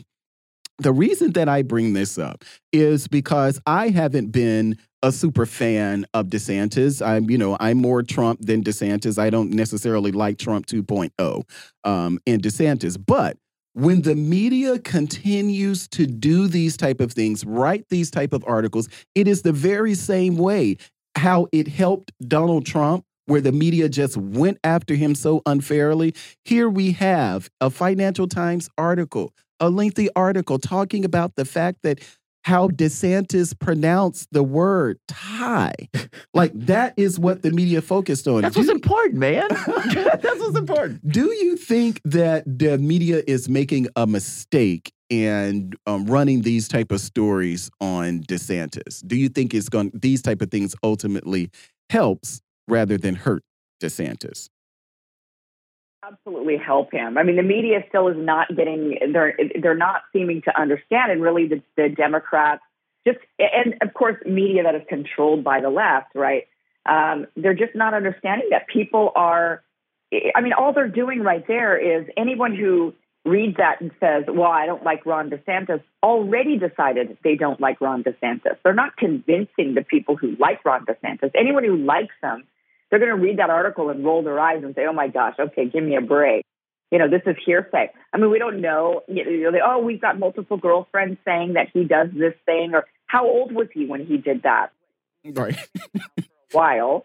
Um, how many of us have done stupid things, and and maybe that was just his excuse because it was a bad date for many other reasons. Right. And he would just use that as an excuse to get out of it and say something stupid, so he didn't have to say, "I just don't like you." It's just Right. funny that that's what they choose. I And mean, this is they- they're focused on. This was when he was at Yale. Um, well, so he was in like 20. Yeah. Oh no, this is like early on. He literally was in his undergraduate degree at Yale. But but the, but they but they write these type of stories, and it's supposed to. And as Kim said, you know, if if you don't like DeSantis, you're not going to like him after this story. Right. But these type of things, they literally give media sometimes give layups to conservatives because people look at it and they say to themselves, okay, this just sounds like BS. You know, like you you you're you're taking nitpicking to a, a totally different level, but it speaks to how out of touch the media is when it's not just covering conservatives, but really the American people. Kim, you talk a lot about this type of stuff, being in tune with where the American people are. And if I could just shift um, very quickly, the um, I the recent uh, but I I guess they're going to going to come to a meeting or something over the CDC guidance, the COVID vaccines, the for um, K through 12 students, where they're saying we're not going to mandate it, but they're um, considering placing it on the list of vaccines for students. This is after A required, you mean, Yeah, oh, like so- the typical thing that so kids you know have to get for school. list? Right. Yes. So now they're considering adding COVID, the COVID vaccine, to that very list. Even though with all of the studies that we've seen, now we're at a different place than where we were in 2020. Now we know as far as the efficacy of vaccines for you know definitely young kids, but K through 12 age kids, the CDC is now recommend well may recommend adding the COVID vaccine to the list of vaccines for K through 12 students. Kim, what do you think about that? Especially knowing what we know now about the vaccine. Yeah, I mean, it's really ridiculous. Obviously, I think at this point, um, it, it's, it's, I mean, what would be the point of, you know, or even asking or even recommending it to them? I mean, there, it doesn't even make sense to even recommend it. They're not a high risk category. They're not, uh, so we, we know it doesn't stop the spread. It's not about them giving it to somebody in a high risk category. So it doesn't really make sense why they would even recommend it and say this is something. I mean, they could say, yes, it's approved for kids. If you need it, if you feel like you need it, your kid is immunocompromised in some way, it is available to you. But to recommend it for healthy kids, um, it doesn't make sense. Now, I, I'm, I'm, I'm a little confused. They did vote to add this vaccine already. They voted, and the conclusion was it was a 15 to zero. They unanimously voted to add it to the recommendation to the recommended um, immunization schedule. So, is what are what you're talking about? Is that in addition to that? That's a good question because I just this just I was just reading about this over the weekend. So uh, that um I don't know the actual answer to that. And I think part of the discussion that we're having is that the vaccine itself, so even though these are recommendations, what people are suggesting that what very well may happen out of this is that states then actually mandate it. So, you know, this is, you know, saying that the CDC recommends this, this is one thing, but mandating it is something totally different. And I'm here in Washington, D.C., and I'm sure, well, I, I know because I watched you talk about the decision for students here and uh, DCPS students to get the vaccine, where it was a mandate. And what people don't realize is that that um, it was postponed so there will be another decision coming in January whether to mandate the vaccine for DCPS students. I was railing against that. And fortunately, there were Republicans, conservatives started talking about the DCPS case because it was an outlier when it comes to school districts all around the country in mandating the vaccine. But I suspect that DC, especially considering the CDC's recommendations, they very well may do that. So I'm not sure if it's a different um, rule, and I actually need to look into that. So thanks for bringing that up. Yeah, well, so, and that's the thing that the CDC is trying to say now because once they voted to add it to the recommendation immunization schedule for kids, um, and now it's been added, people were saying, great, now this is going to lead to mandates. And the CDC came out and said, well, we don't mandate anything. We just give recommendations. Well, yeah, we know you don't mandate anything. We know you're not in control of that. The problem is other entities like schools will then mandate it because and they and they mandate they only do mandates based on CDC recommendations. So it's this circle, you know, it's this circular situation where the CDC recommends it, and then you've got employers and schools and after school programs and what you know they're then saying now it's mandated based on these CDC recommendations. Although that being said, I don't know if there's really truly um, a big threat there to, for this to end up ending up on mandate lists for school kids. And the reason is parents just aren't going to do it. They're not going to go for it. And ultimately, these schools, um, they're bleeding students at this point. I mean, students are going to homeschooling at extremely high rates. Um, other kids are just not showing up to school. We, we saw with the pandemic, it was disastrous. There were some kids, especially in inner city areas, where they don't have a lot of at home support not attending school at all, you know, for a couple of years. So I don't think that these schools are going to end up really truly mandating the COVID vaccine because parents just aren't going to go for it. I mean, we saw even in DC it wasn't popular. Here in California, it wasn't popular when they tried to mandate it. We saw even when they rolled out vaccines for infants, they were you know, thinking there would be tons of parents lining up, finally getting their under five year olds vaccinated, and hardly anyone showed up to get that done. So, as much as they try to push something, as much as they think there's high demand for this, they then find out there isn't. Parents are extremely protective and very skeptical when it comes to their children. So, they're not going to. Uh, I, I just, I, I, yes, it's possible for schools. They absolutely can begin to try to mandate these based on CDC recommendations. I don't. I, I think it's going to be I don't think we're going to see very many actually go through with it. I actually agree with that, and and you're right. It was October 20th. The advisory committee on immunization practices voted in favor of and adding it. So you were right. They actually already voted to do this. Yeah, this is not good. Kim, I agree with you on this one. Usually you and I get into fights over the COVID stuff, um, but this is too far. I mean, look, all things being equal, what Biden came out said COVID is not an issue, give or take. The pandemic is over. Yeah, the pandemic is over um, despite using Title 42. Um, so there's that. Um, while fighting in a court, um, no less. And the Heroes Act. And the Heroes Act. The student loan. Debt. Yeah, there's that. And I definitely want to get into that. But on this, Kim, I agree with you. At a certain point, it becomes ridiculous. Um, and it becomes more of a cash grab as opposed to something that's actually being done for the issue of health. I mean, you're talking about kids. It's the least um, yeah, kids can get COVID, and maybe if we were in the middle of a million people dying, but this is not exactly where we are right now. We seem to be in a different place with this. So, Kim, agree. Um, I want to get to the the student loan thing. Um, this is politics, and I hate it. Biden has the ability by himself to get rid of student loan debt. Uh, he can go through Department of Education if he wants to. Trump used that provision in order to basically put it on um, hiatus. He didn't do that though. He used the HEROES Act in order to kind of come up with a justification to remove 10,000. And now that is being challenged in court. Did Biden do this knowing full well that he wasn't going to be able to get it passed in the way that he was trying to do it? What are your thoughts? I mean, that's always a suspicion with anything they do. Yes, right? yes, it is, especially Democrats. Yes. Yeah, it, right. Because it just seems like you know they want to placate people. They want to say, "Look, we're doing something for you. We're going to help you." But at the end of the day, they're bought off and so they're getting you know they're they're they're too in bed with the big money interest. And what the big money interests don't really want to see this happening. They don't want to see suddenly a bunch of the debt just erased from the books and they're never going to collect their money. Um, the the craziest thing about it and i know when conservatives get really upset about student debt relief and they say well why should i have to pay? And you know what they don't understand is that the, the those of us that have student debt have already paid back our loans in the form of interest.